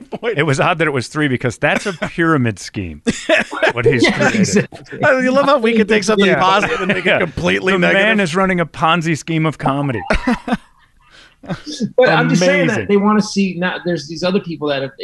The problem is, I think uh, uh, Bob Marley said once, you don't need to be famous around the whole country. You just need to be famous with enough people that can help you pay your bills. And and I think and and and and if you do that, you can really be true to yourself. You know, at the end of my life, I'm going to at least be able to say, well. Um, I'm I'm broken, living in a one bedroom apartment, eating cat food, but I did it my way. I got yeah exactly. but I got to do what I wanted to do. Did you ever read And I- about uh, the paradox of choice? It's really interesting because it's uh, it's generational, but it's more so. Uh, they find that it's pretty much every country has it. When confronted with too many options, people revert back to the comfort. So if you give people 55 ice cream choices before exploring, they'll take vanilla. Yep. So well, that's they what always- happens in elections too. But it's right? the same like TV, Netflix. People are like, I can't do this, I can't do this, which is why Friends has been the number one downloaded show on Netflix by like triple every year Netflix has existed. Well, it's And they also can't why they give you people who like this also like Right. this, so they put it in front of you. Right. They To give- figured out a way to just help you. hand it to Yeah, you. algorithms are real. But if you had like you know blockbuster Did you do that as Jeff Goldblum? Algorithms, algorithms are are very real. real.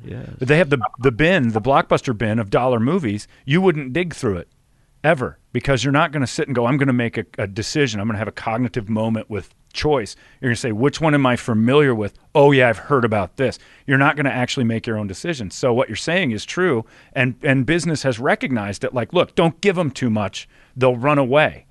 Give them what they know. TV has to say pretty pretty fucking similar every week or they get scared. That's why it's so special with Better Call Saul when you bring up Breaking Bad and you realize it's that character arc and then they write a prequel to it that actually changes Breaking Bad drastically, which is, But- is smart. People can't people can't follow that. That's why there's only like 4 or 5 million people watching it rather than the 28 million that loved Friends every Thursday.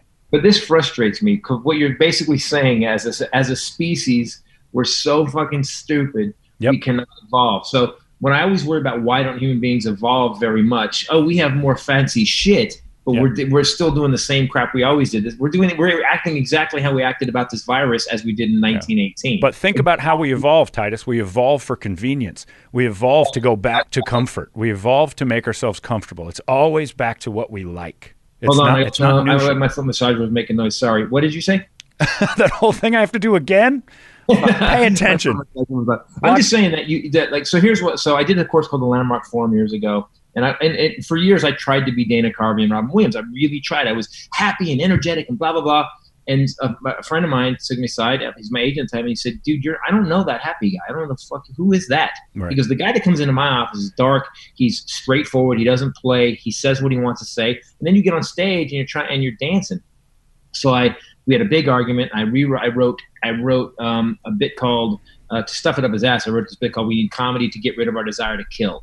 Right at the end of the bit, first three minutes of this, you know, everybody walks on stage and goes, "How you doing?" I would walk on stage and go, "Do you people even know why you're here?"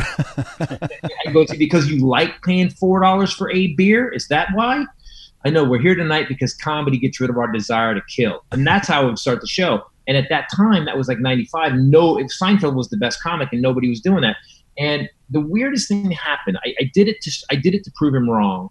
And what I ended up doing was proving him dead right. Because what happened was just, it's a three minute bit where at the end of the bit I'm stabbing my boss in the chest with a letter opener and I'm screaming, I just need a good laugh.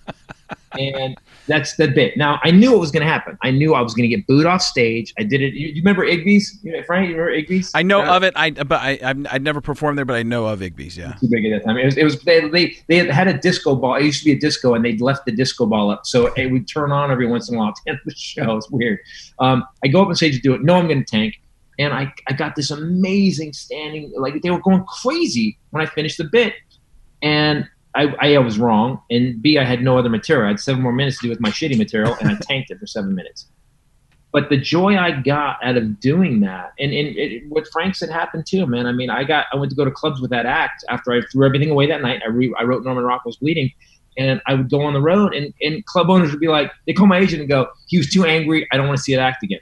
I, if he comes back as the happy boy he used to do, then he can do the show. Well, I'd already discovered. I I I, I know. I said, Right. okay, I guess I can't take that gig anymore, and that's how I got a TV show. So there is a risk in it, but you you as a comic man, you can't let the audience pull you. You have to pull them, and that's you know that's what I try to do anyway. I'm making it more important than it is, but at least at the end of the night, I walk off fucking happy, and that's why with your impressions, because it's easy to be a shitty impressionist. As good as you are, I've Frank, that. you could be shitty at it. I've listened to, I've been driving and listened to comedy uh, to Comedy Central Radio, and you'll come on, and I'm like, where the fuck did that concept come from? Like such a bizarre, not even just a, uh, you know, like Al Pacino as a road comic or something, like some crazy thing. And Well, I try to come from truth though, because uh, he does it as John does it as well. Is when we come from when you come from it's authenticity of like what you said. So for me, the Pacino character has always been this um, since I developed what I wanted it to be. He's an actor, right? What do they teach you in acting? Be curious. He's so curious. He's curious about everything. So he's like, wait a second. You mean I flip a switch over here and a light goes on over there? This is sorcery. Like he's amazed by everything. He's so curious and amazed. Everything opens his eyes. And literally, it opens his eyes. So that's the concept. Where does that come from? A lot of the sports stuff I do, it's kind of cookie cutter in a way, but it's it's because an analyst what do they do? They break down a game. So what do you do? You just break down real life with the John Madden, Jon Gruden, Tony Romo, and Jim Nantz. They're all explaining. You you do it with um with some of the that stuff too, but like uh, uh Dodgers. Oh, Vin Scully. Vin Scully. Yeah. Uh, when you do that, is it becomes easy because you're just talking about everyday life and you're breaking into the way they do. Well, you're it. basically doing the thing where you're like, what if this person told us the the truth with no filter? Yeah. It's just something they'd never do. I mean, like, you know, if Scully or any of the sports guys started to tell this true story of Chavez Ravine, Right. people would be horrified at how many people were killed to build Dodger Stadium. But he could do it and then throw in every once. Two and one to Yeager. We had over 30 Mexican households destroyed to build this cathedral to Dodger baseball. That ball's down and low. Many of the Mexicans tried to fight back by staying in their homes and simply had their homes lifted off the foundation and rolled down the 101. That's ball four there. Yeager takes first. I was listening to some of the stuff, some of the stuff that um, Vin Scully would say during games. You go back and you go, "Oh my Yeah. dear heavens! Look at those two Cubans." Yeah. you're like, oh, the, just the way he would say. And you can tell they're Cubans because the people in front of them are holding their wallets. Two and one to Garvey. I mean, it's just like the stuff he said. You're going, "Holy cow! This is." You didn't un- realize because it's down home. It's like uh, you know, it's Lake Wobegon with horror stories, which Which I, I remember always love. even, yeah, till this day. As a kid, I remember when Cosell said, "Look at that little monkey run." I still Yeah. remember like how that was. That was like the. fr- And we'd heard sportscasters kind of say stuff, and then even as a kid, I was like, he didn't mean he wasn't calling him a monkey. Yeah. He was just saying. He was the first one that got pushed out, and they looked for a reason and found it. Because there's clips of him saying that tons of years prior. He would call people like, "Oh, he's, uh, he called his grandchildren that all the time. These little monkeys running around my house and all this." He did that, and then he did it about was it Alvin? Uh, was it Garrett, Yeah. uh, the Redskins receiver? And uh, rumor was ABC didn't want him there anymore. Like Oh, he'd, yeah, he'd too much- slipped, so they're like, "That's it, we got him." So I there's, just think it was a hit, cancel culture- You guys think cancel culture is real? very. I had a big. art. Really? How so? Well, it's really, it's very real on Twitter. Yeah. I don't know if it becomes how real it becomes on uh, outside to the real world because only a certain amount of people. I I I, I, I want to get to that. I want to ask you this because we were talking about earlier. I don't remember if we were talking about it in podcast or if we were just talking about it up the air. What do you think? Because I don't like it. I'm just going to give you uh, my non-wobbly answer on that. When somebody, when, when somebody, yeah, Commitment. That's the one thing. We'll we'll edit this out. but when when somebody uh, videos somebody going crazy in a store about masks or something like that, and I'm I'm 100% believe you should be wearing a mask. You're not even doing it just for yourself. You're doing it for people around you. At the same time, I go, I get a little weary when the government has to um, to, to, to babysit you. But at the same time, I see so many people are so stupid that that they're not caring and don't care about it and don't care about other people that I go, well, they almost have to. As much as I don't want them to, I go, God, they have to, and this sickens me. But when somebody s- sends out one of those videos, and I never, I just, I pretend in my mind that they don't exist. I don't forward them on. I don't uh, do anything. But when they call somebody out, and somebody's throwing a tantrum in a store do you do you get into that and like and and, and share those things because i just go ah, i don't know what happened before i don't know if the person's mentally ill i don't know what's going on with that person Yeah, Um, but here's that. But that's. But here's the thing. That's the problem with what's going on right now is because people are like, I don't want to get involved. Well, right now with the shit going down like it's going down, time to get involved. And and what's happened was I asked you know, Paul Mooney. I did. I asked Paul Mooney once years. So Paul Mooney, I, I got to work with Paul Mooney. Now Paul Mooney, you guys know, used to write for Pryor. He's incredibly hates Whitey. There's a problem. So I worked with him in New York one time, and what I started doing was to get through to him because he really didn't. I was opening for him, and he didn't want me to uh, talk to him. Oh, actually, no, I had I was headlining, and he was doing the midnight show, and he kept showing up. But I wanted to talk to Paul Mooney because I was such a Pryor fan. So I kept going up to him, and I go, Paul, I just want to apologize for white people, man. I'm really sorry. And then I'd walk away. And I did it every 20 minutes for the first two nights. Every time I would just go, "Hey, Paul, white people really screw black people over. I just want you to know I'm really sorry." And he finally goes, "Man, shut the fuck up." he just told me to shut the fuck up. But I asked him, I go, so we started talking. Then after I got through to him, I said, "Explain to me why this country is coming apart right now." And he said, "There's no shame anymore. There's no humiliation anymore." He goes, "We used to stomp on anybody." You know that's what the 60s was about. We'd stomp on anybody who got out of line because there was a decorum. You there was a way you had to act.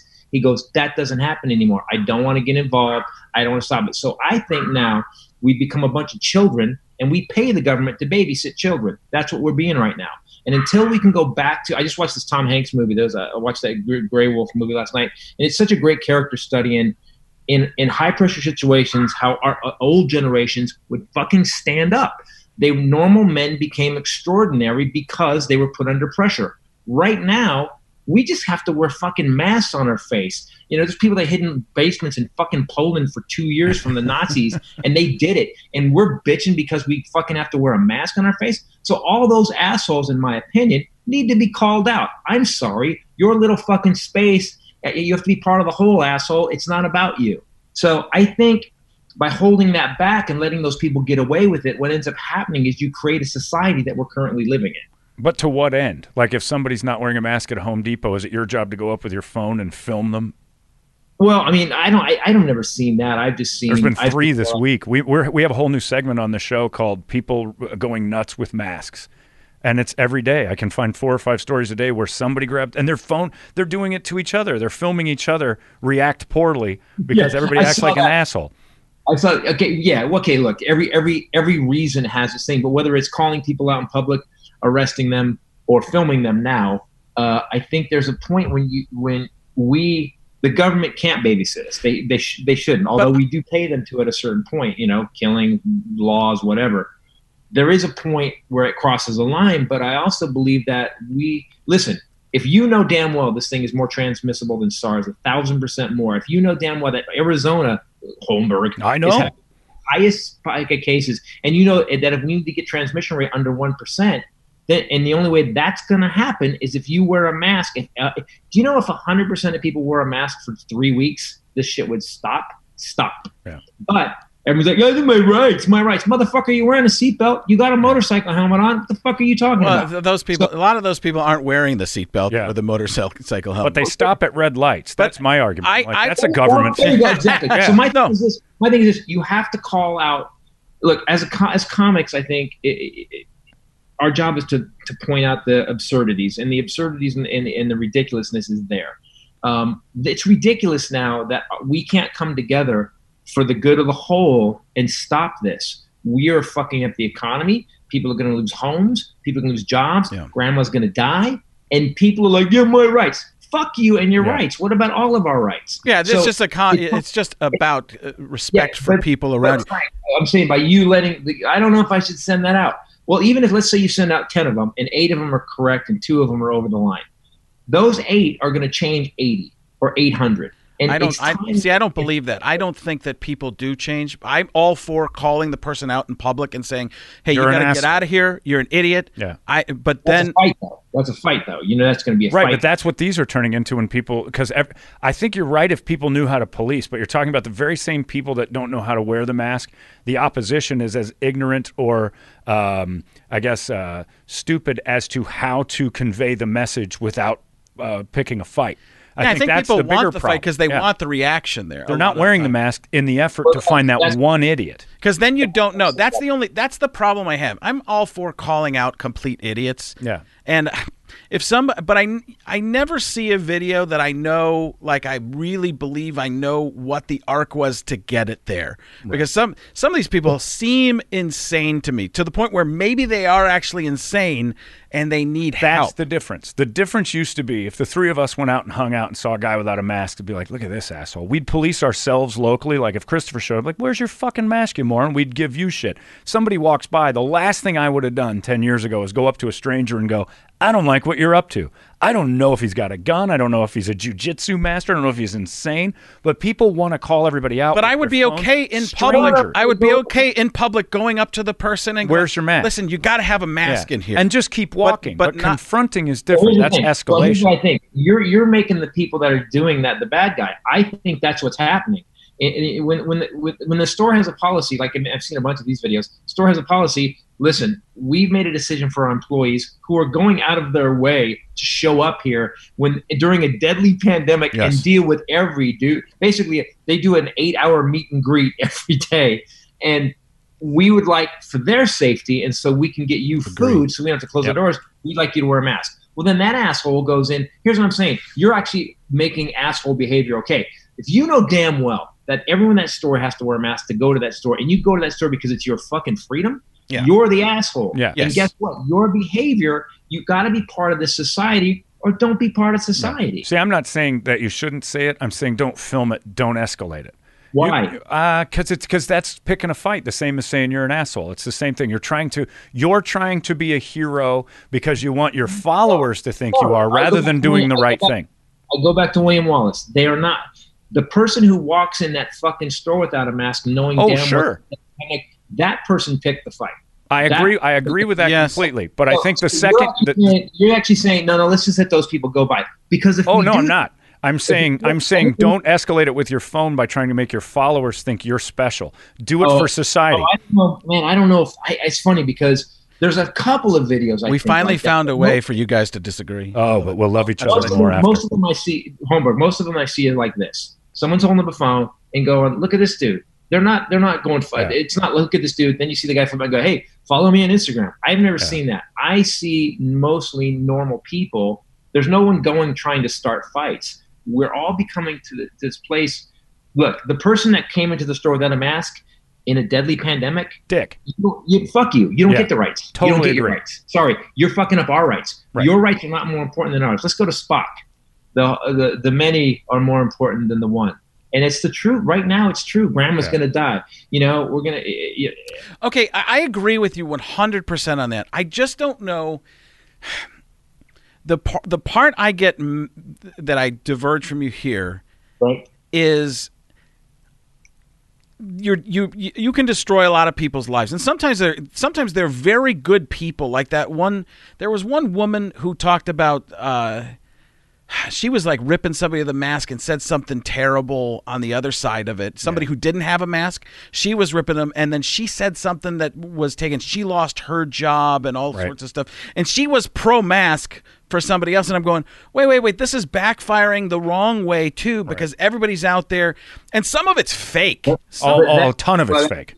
But that's okay. So here's the thing. So let's say you're uh, someone's. I say somebody you don't have a mask on. You got a mask, and, and, the guy goes, "I'm not wearing a fucking mask." And, and then I go, "Well, you dumb Mexican."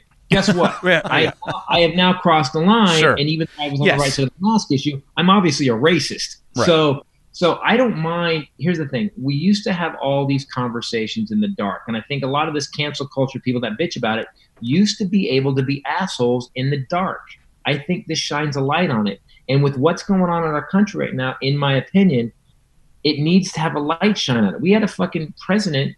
You know, Roger Stone did zero jail time. Yeah. Zero. He didn't do one second. One not one fucking second of jail time. Well, Christopher, he also did nothing wrong. And he had the coolest uh, glasses yeah, you've ever exactly. seen. He was dressed like he was from Willy Wonka. How can you hate him? I can show. Yep. No, I, society, is also, society is always used. Society, what's great about society, enough human beings that self corrects. It will self correct. These phones are just a current self correction. You don't you don't get the right. You don't get the right to make me sick. You don't get the right to make my grandma dead. You don't get the right to do that.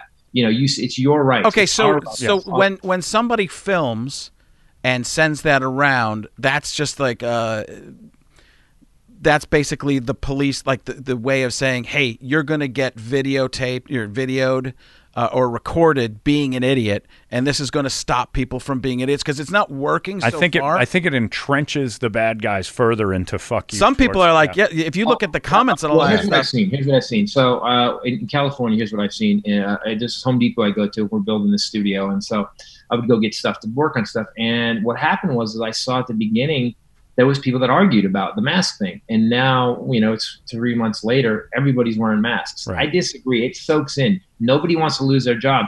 And by the way, I, I- I just think society self corrects because our government's not helping. Society self corrects, and if you want to be that guy, fine. Eh, We will get all like. When, here's what's great about human beings: we do know right from wrong. Say what you will. But These some of these people are flipping out because they want the attention. Yeah, they I- want I the agree. Right. You know, and, and, and our president currently has kind of opened the door and made it okay. He's made it okay. Hey, if you want to be a douchebag, go ahead and be a douchebag.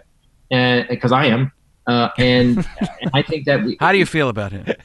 Listen, you're- I you're just so- say exactly what I'm thinking, He's Christopher. so, Christopher's so middle of the road. all I'm going to say is this. No, I do. I've voted Republican twice in my life. I would give this pinky. I would give my. I would take this pinky Yakuza style right now for Mitt Romney. Just bink. I've There said that go. so many times. Like Mitt Romney, like when people were saying how bad, and Mitt, Rom- Mitt Romney had plenty of faults, but when people were telling me They all have. when I was of- when I was when I was wavering in the middle there too, um, when I I would be like, I go back to those same people and I go, don't you wish it was Mitt Romney now Yeah. as a you know and, and forget. Uh, you know, if he hadn't run against Obama and he was the next wave of candidate, I go. I don't even think. Listen, I don't even think. I think a lot of the mainstream Republicans, um, I don't think they like. I think they're scared to death of Trump uh, in on many in many different ways. I mean, Romney came out against him this this past week, but uh, with the Roger Stone Stone stuff, and it makes sense. But then you see all these people defending Roger Stone. There's so many. We're just hungry for decorum. I mean, that's uh, uh, above and beyond that's what- everything. And that's what this thing is. And Yeah. by the way, that's what the video thing is. We are hungry right now for shit to go back to to livable. Right. And right now you've got. I don't. Do you remember this? Even, we've had these cameras for a long time. Yeah. I don't remember. I, on my Twitter, there's 12 a day now of people. Well, doing- because it's it Yeah. they go viral so much faster now, and I think part of it's where the country is, and there's a learning process, and we've talked about this too. Uh, we've talked about it a couple times. Confederate statues are weird. They're the Yeah. they're the guys they lost. Yeah. and to put them up, that's a weird thing. I've always thought traitors. it was weird for a black person to go to a school called Robert E. Lee Middle School. I thought that was a weird situation. I stayed You at get that. By, by the way, I really didn't get that till these last George Floyd things, y- you know. And, and I was like, and we've done a couple of videos on my thing. We did a thing called the first time, where it's, uh, some of our friends, the first time they were called the N word, and I, we all we did was film them telling the story because I didn't get it. I'm uh, that, that's what systemic racism is. It's not that you're not that you're racist. You just don't realize that there's these black people going to school with to Robert E. Lee High School. It's a weird. I mean, I I stayed. I talked about this a couple podcasts ago too. I stayed at a place in South Carolina. I was doing a corporate event, and it was it was a plantation, and it was made to continue being that. And they, the all the staff there was super dark skinned, and I'm like, I gotta get out of here. It just felt like a like they it- were trying. Yeah, it, it felt like this is what it's supposed to be, and people go there for that. And I'm going, I'm in the wrong place. Listen, I know, I know, I know I'm not perfect. I know I make oh. mistakes, but this Right. is being done on purpose. And this is creepy and weird. Well, you just feel it, like you said. You know when something's right and wrong. Like I think the thing about cancel culture, why we kind of are different about the phones, is because you're on your own, and I work for a company that is beholden to a lot of advertisers. So I think in my world, it's a little different to say, hold on, don't, because I kind of live the life you guys do, where I say say things that people could be like, oh, that's terrible, and then taken out of context or a, a blip of time is going to make me uh, is going to label me a certain way. And it's like, no, no, no. Nobody knows the day. Nobody knows the theme. I do four and a half hours of stuff every morning. So I do worry that if somebody's like just tuning in for a second and goes, nope, I'm taking that and I'm running with it because I'm the social warrior that needs to change this guy's world. I do think cancel culture is very real when it comes to that because my bosses have no option to fight it. The second it's loose and they're like, look, this is how it's perceived, try to explain it. And the next thing you know, you look worse then advertisers are like, we don't know what happened. We didn't even hear it. We just know what's happening. That's where cancel culture gets you. Like as a comedian, you're an individual, kind of, you're your own business. So you can say fuck off. I'd love to be able to. But the second that ball gets loose, and I'm 20, I'm I've 20 known years in. a while, Homer. You do. You I do say say fuck off. And that's the one thing, you know what, I've earned in 20 years of doing the show my way is Right. that I can say fuck off. I've become comfortable shoes and I've become the uh, the guy that says, "Look, you've known me this long. I'm not just going to all of a sudden turn into this guy. I'll say irreverent shit, but I know how to." and I know how to go down that road. If I do it and somebody misunderstands it or calls me a name, it's like, look, I got 20 years behind me that says no. So I, Right, I I'm more comfortable, but it is very real. But here's why you don't get. Here's what you need to. Here, here's what's great. Here's, here, and it goes back to what Frank said about context. I did a bit called uh, pedophile crucifixions, where basically I nailed Catholic priests who've, who've molested children to a cross. That's a bit. Now, anyone can dig that bit up. I also did a bit called I'm Whitey, and I apologize. It doesn't matter how edgy you are. It matters your context and where you're Sure. coming from, and that's what the difference is. It's what I say about audiences an audience, one single member audience doesn't know if you're telling the truth or not, but that collective conscience knows you're telling the truth. So when you say something out of uh, that's against basically human morality or human everything, and you think you're just exercising free speech, okay. And if you're if someone's paying your bill, you, you never cross the line. And, and I don't mean that in in the edgy way. I mean that in the side, which side of the issue. Right. I've never, never, as much as I've been on your show and the crazy shit you say, you you're always on the right side of the issue and and that's where we're losing it people who are on the wrong side of the issue whether it's getting in people infected with masks or or being racist. Like i was just watching a video of someone filming at a trump rally and it was a mexican woman filming and these white women were just screaming at her go back to mexico. Show me your green card. Yeah. and I, I go there's a difference. There's a difference. People know when you're on the right side of the line. Right. and you can and, and Holmberg, just to be clear, you cross it, but you st- you toe over and you come back. But you're always on the right side, and that you can go as far as you want, as long as and we all know because it hits us right in our gut the second someone's on on the wrong side of it. And and and I think that's the it's all context. You can be as edgy as you want. See, I, don't- I, I don't think I, I think lately context has been thrown away, intent and context has been thrown away, and people do gotcha moments and cut Yeah. things out. Into Well, I think it's little because it's up to people who don't understand context, and that's where I think I don't. I'm not worried about cancel culture so much in in uh, entertainment. I'm worried more about cancel culture with, like we talked off the air before, with somebody having a terrible day and saying something that someone else overheard, so they start running a camera, going, "What did you just say?" And you have that Michael Douglas moment, and then that person's like, I, you know, we had a lady here who lost her mind in a Target, whether it was a real video or not, because I still don't know. Uh, you know, she's going to lose her job. She's going to do this. We find out she's been going through like mental stress disorder, uh, off her meds, going through a terrible divorce, lost a family member, and whatever, and she has lost her mind. So there's got to be a forgiveness element in that too, where yeah, you're probably going to lose your, but uh, you know, and on the flip side, I'm on the I'm on the same side. If somebody's holding up a camera, behave know know the element of the world and the way it works. But I think we're cancel culturing in the middle of a target now because everybody thinks that they have a power that they don't really understand how to use. And I agree with you. I think the power is calling people out. But you, again, just like we said, you have to toe a line a specific way. And I'm But not you- sure those people are responsible enough to hold the sword. But you can't go punch every asshole in the face. So all you have. Oh yeah, you can- can. No, you can't. You got to train for that though. I've been training for that for years. So there's a dude. There's I, I've seen other places where you remember. You remember that lady in, in Central Park went and that dude was just Yeah. bird watching. Yeah. And, and and she just says, "I'm calling the cops on you." And he was just said, "Put your dog on leash." You know, Yeah. I get black, whatever, Right. black guy scared of dog, whatever it was. And and and she was like, "I'm calling the cops." Oh, there's a man harassing me. Right. And it was like she was wrong, dude. That was dead wrong. 100%. Like, totally wrong. But even the Yeah, guy that even the guy that and then there's other people that have done it. They flipped out, and, and they're like, and then the next day, and you can tell they didn't hire a lawyer. You could tell, like like Frank was talking about apologies. There's some apologies from one one from a comic recently that was really really lawyerly, and then there's some apologies that are flat out. I just went through a divorce. I've lost my Yeah. job. I, I, I flipped out in the wrong way. I, I, I don't know why I was did that. Right. I apologize. There's some that re- it, it- I'm just saying you got to give. But it's patterns of behavior. Their instinct to read it true. There is no cancel culture. You did shit that is out of line. You're going to get busted for shit that's out of line. That's how it is. And the only way we can stop it is for people that thinking they might do it. Is all we? You can't just go and fight everybody. Not everybody's a black belt. Not everybody can handle themselves. Everybody lives in fear of everybody now. Well, that's where I'm we're so different. Because this is a behavior that should not be in society if we want to get society back. Because we don't have it back. We're out of fucking control right now. And so society, like it always does throughout history, is self-correcting. Yeah, no, I do. I agree with that. I think society's like a you know big dog's going to shake the fleas off. Eventually, Right. it's going to it's going to get rid of itself. But uh, I prefer being the black belt.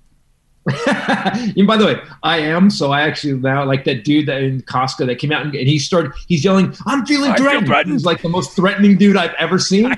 I, know what I would have done in that situation, and I would have made the news. Yeah, I, I'm. Yeah, that's perfect. Yeah, I feel the same way. I would. I would have made the news, and I, I don't even. Like I watch. I, my, my, Titus wins title. Is that? Titus owns Costco. But I just think that it, I just think cancel culture is a bunch of people who want to behave badly are mad that they don't get to behave badly. That's what I think it is. That's a big part of it. I think my fear is that I'm not. I don't want to behave badly, and I don't behave badly, and I'm afraid someone thinks I am. That's See, where I right, get worried. that, here's the thing. That's why I say never apologize. I won't get Yeah. in trouble because no, I'm on the right side of the issue. You don't agree with me, don't watch me. Fine. Right. I do understand that you're getting paid by some people, and Right. there's some lines you don't want to cross. I Right. get that, um, but that's your choice, and you do very well. You don't have to go on the road. You don't have to get on a plane. You don't have to go stay in the hotels that Frank and I have to stay in. You're not going to deal with cl- club owners who are stealing money from you every fucking week. It's true. Okay. It's Have you ever caught one? Have you ever caught one? Ta- you know, fudging numbers. I've done it quite a I few got- times. You know the guy. I could. I could. You know who it is. Uh, I could tell you who it was. I've had plenty of people do this to me. Go ahead, tell the story. Yeah. Well, how did you figure it out? How did you figure it out? Oh, I just oh, I've counted rooms. Right. Uh, I brought people as counters. I uh, there was Pittsburgh, the Pittsburgh Improv years ago. They had a guy that was just taking money, and the the club itself didn't even know, but he had a new pool and all sorts of stuff, and he would Wow. talk about it. And I um, we'll probably bleep out exactly what club it was, but I I, I counted the room, and they were saying that there were. Um, 325 people, and then uh, we we stopped at 380.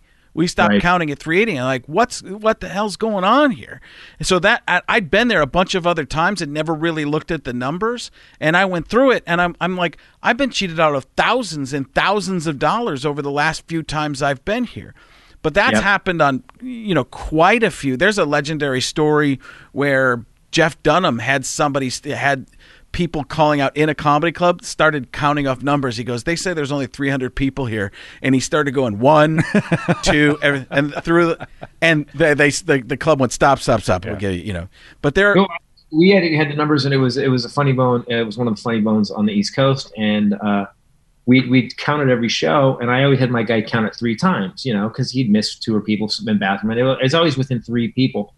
And when we got to the end of the week, it was like it was like 230 seats for for five shows, and I I I, I just went. Is this for real? And he goes, "Hey man, you guys know what we did? We did." it." And he starts talking about advertising and this, and I stopped him and I said, "I'll tell you what, just pay me what you're going to pay me, and uh, and uh, I'll see you again." And I left. I told my agent I'll never work for again. Three years later, the call guy calls me back and he's like, "All right, we'll pay him whatever."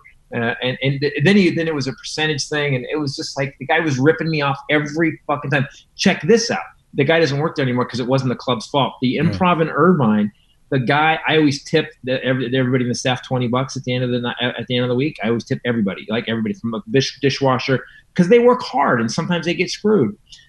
And I found out two years later that this dude, this manager who I'd been giving these tips to, like six, seven, eight hundred bucks, was keeping it.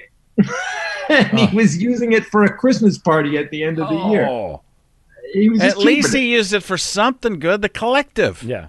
it. That's what he said. That's what he said. So, so we've got to. So Hol- Holmberg, I think, I think you do when you have when you're working for a big corporation and you're as good as you are at what you do, man, and you have the morning spot. Uh, you and Brady. uh, There is a point you have to, you know, It is y- there's show. rules. You got to follow your, you got to, you, Yeah. you can't just be. And I follow him. I you follow just can't be Jon Lovitz at a kids charity. That's all. I'm yes, you can. Watch this. I do have to ask this before we let Titus go. One last question, and it dawns on me every time. I've never asked you this, and I've always wanted to. How mad uh, were you at Max Headroom when he took off? angry at Jim Carrey, by the way. But, uh, Max- Because I noticed, I noticed that again when you turned your head, you did a quick move, and I'm like, God damn it! If they make a new one, there he is. Catch the wave. it's it's unreal how we could digitize that. That it would be that. It would be. Uh, uh, you could see a little Brian Regan. Oh sure. Can you? Can you? my God. Can you repeat things over and over? Hey, hey, you should have heard about my crazy mom. My crazy mom, she she had she would she she knifed somebody. My impression of Brian Regan was, "Hey, there's a guy over there who's beating a dead horse. He's beating it, and he keeps beating the dead horse because it's dead. The horse is dead. He's beating it. The horse is dead. Now, how's a horse die because it was dead? He's beating it." And uh, Brian did. It was funny when I told him. Brian didn't like that. I find Brian really brilliant, but Brian Regan brilliant. But uh, then he would do that little thing. Now I'm going to go to the other side of the stage, crouch over, and say the same thing. I'm going to going to beat a dead horse over here. hey, donut lady. Let's be honest. Say what you will. Brian Regan, man. There's, it- he makes me. There's a point with Brian Regan where he's so funny that at one Oh. point it, it, he he does it long enough. He's developed it. Dude, fuck this fucking guy. Here's the thing. Part of the reason I write a new show every year and a half is partly because of Carlin and partly because of Brian Regan. Eighty percent Carlin, because because because here's how badass Regan was. At one point, Regan was doing, and when he was working clubs, was doing two shows Friday and Saturday, and he was flopping different shows. He it was called the Idiot and the Oddity, and he would do he would do one show an hour, and then and second show he'd do an entirely different hour, and then he would do the same thing on Saturday. So we can mock comics all we want, but the guys we mock, man, are they, Oh, I love him. I think he's the funniest. Yeah, he's brilliant. I mean, it's unbelievable how, how funny he is. Uh, I can't wait to. I, I like to hear comics make fun of me. I, actually I don't. I actually go track them down at the podcast. yeah, so funny. What? I'm Funny? feeling threatened. guys, thanks for having me on. and Thank by you. the way, sorry we got so serious, but I, I just I got in an argument with someone on Twitter about cancel culture, and I don't.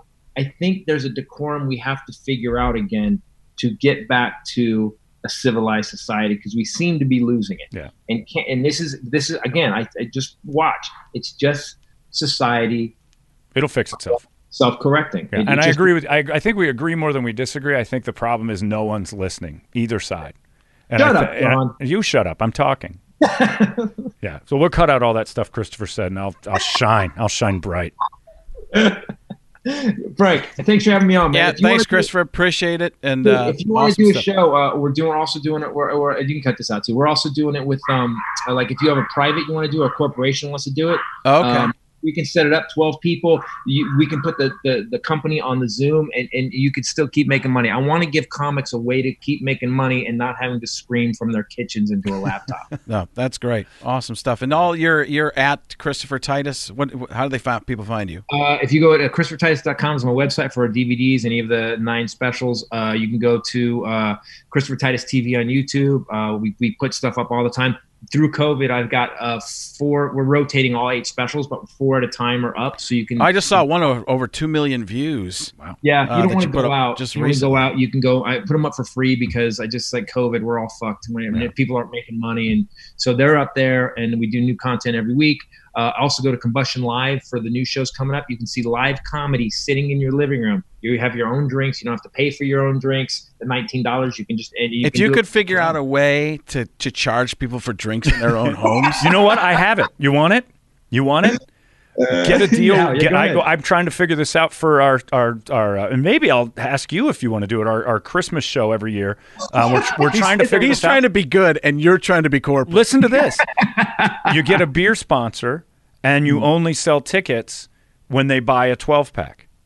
And they get a 12 pack, and then you add five more dollars in if you want to make it a charity thing or whatever for your ticket, which gives you a code to get into the uh, the virtual comedy club. Oh, God, that doesn't sound like a logistical nightmare at all. It isn't actually. I talked to a guy who's like, you know what? It's not bad because I thought the same thing. I'm like, it's a pain in the ass. You just have the code on the box. If they want it, they go to it, and it's a singular code, so it sells a ticket until there are no more boxes left. So, how did you know to wrap uh, Christopher before he said it? Did he text you? No. Oh, guys, I just I've you been started to go. Uh, they, but 20 you years. Said, "Here's my last question." Right. Uh, That's why I think he knew I was rapping. Oh, well, I, it was good. I just Yeah, we've worked found it together before.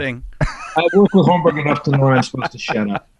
Uh, but thanks, guys. It's been great. Uh, great Awesome. being on, having fun, and I didn't mean to get so serious, but I, Yeah, I no, just, no, I think it's good. I, I. I love the conversation. It, it- it's. Uh, I mean, you were wrong on a Yeah, I mean, a whole bunch wrong. That's what I loved about it. No. Did I set you up in- for enough of your impressions? I mean, Uh, like, what, what would what would uh, uh, what would what, uh, Sylvester Stallone is. hey, uh, Stallone, what would Stallone do? well, we got to do. We got to do would- one last segment. If you want to stick for like thirty seconds, we Oh, just, yeah. we Oh. go through. We didn't do Chris Berman warm ups, which eh, eh, which is we we all just we, normally it shows we do Chris Berman warm ups now where we read tongue twisters and I can't get through them and John gets through them right away. But she sails seashores by the seashore, so she said so. The Silver Sheik brought in. Yeah, we do also.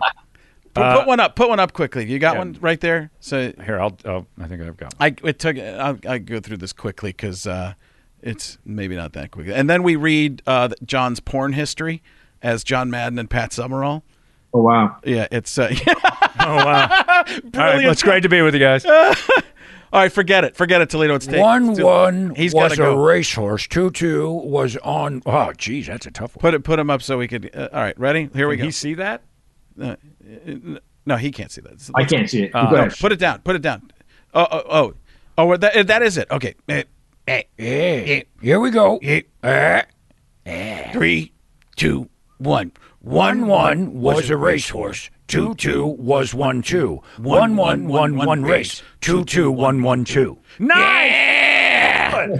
We've never gotten through together. as Yeah, he usually gets through them all perfectly. We're Yeah. grown men. That's awesome. Yeah, that's what I said earlier. It's like forty-five-year-old men trying to. You should have off. seen at his Christmas show. We were having a fake fight where we Oh. both went like this. yeah. He's like, "Could you imagine our dads doing Yeah. that?" All right, it's ridiculous. All right, here. This is a blast. I hate doing podcasts, and I had a blast during this Awesome. one. Thank We you hated so having you. So Yeah, you know. Oh, good. I appreciate no, you're it. uh, unbel- the guys that told me about you, and I because I didn't know you at all, and I'm What's like, my rep? But what what is my No, rep? me. He's talking about me. The guys that told you. So you don't. Uh, You don't. no, want I don't- You don't want to know the answer. I don't know anything about comics because I came up in I I, I, I came up in In uh, the circus world. doing colleges mostly, and I was doing them by myself. All right, we just I just read the porn titles. Here we go. I mean, here it is. John, what's on the phone right now? Uh, three real orgasmic convulsions at 3.5, 6.5. What the hell is that? We don't know what that, that is. I think it's the Richter scale, John. Vixen, even Lov- Lovia's most intense scene, and she's having, she's getting pounded right there. What else we got here? Rough sex in bed for young horny couple. Amateur Leo Lulu. I like the amateurs, John. They do it like I do. Orgasmic ride. These are boring this week. Gorgeous teens tick and suck.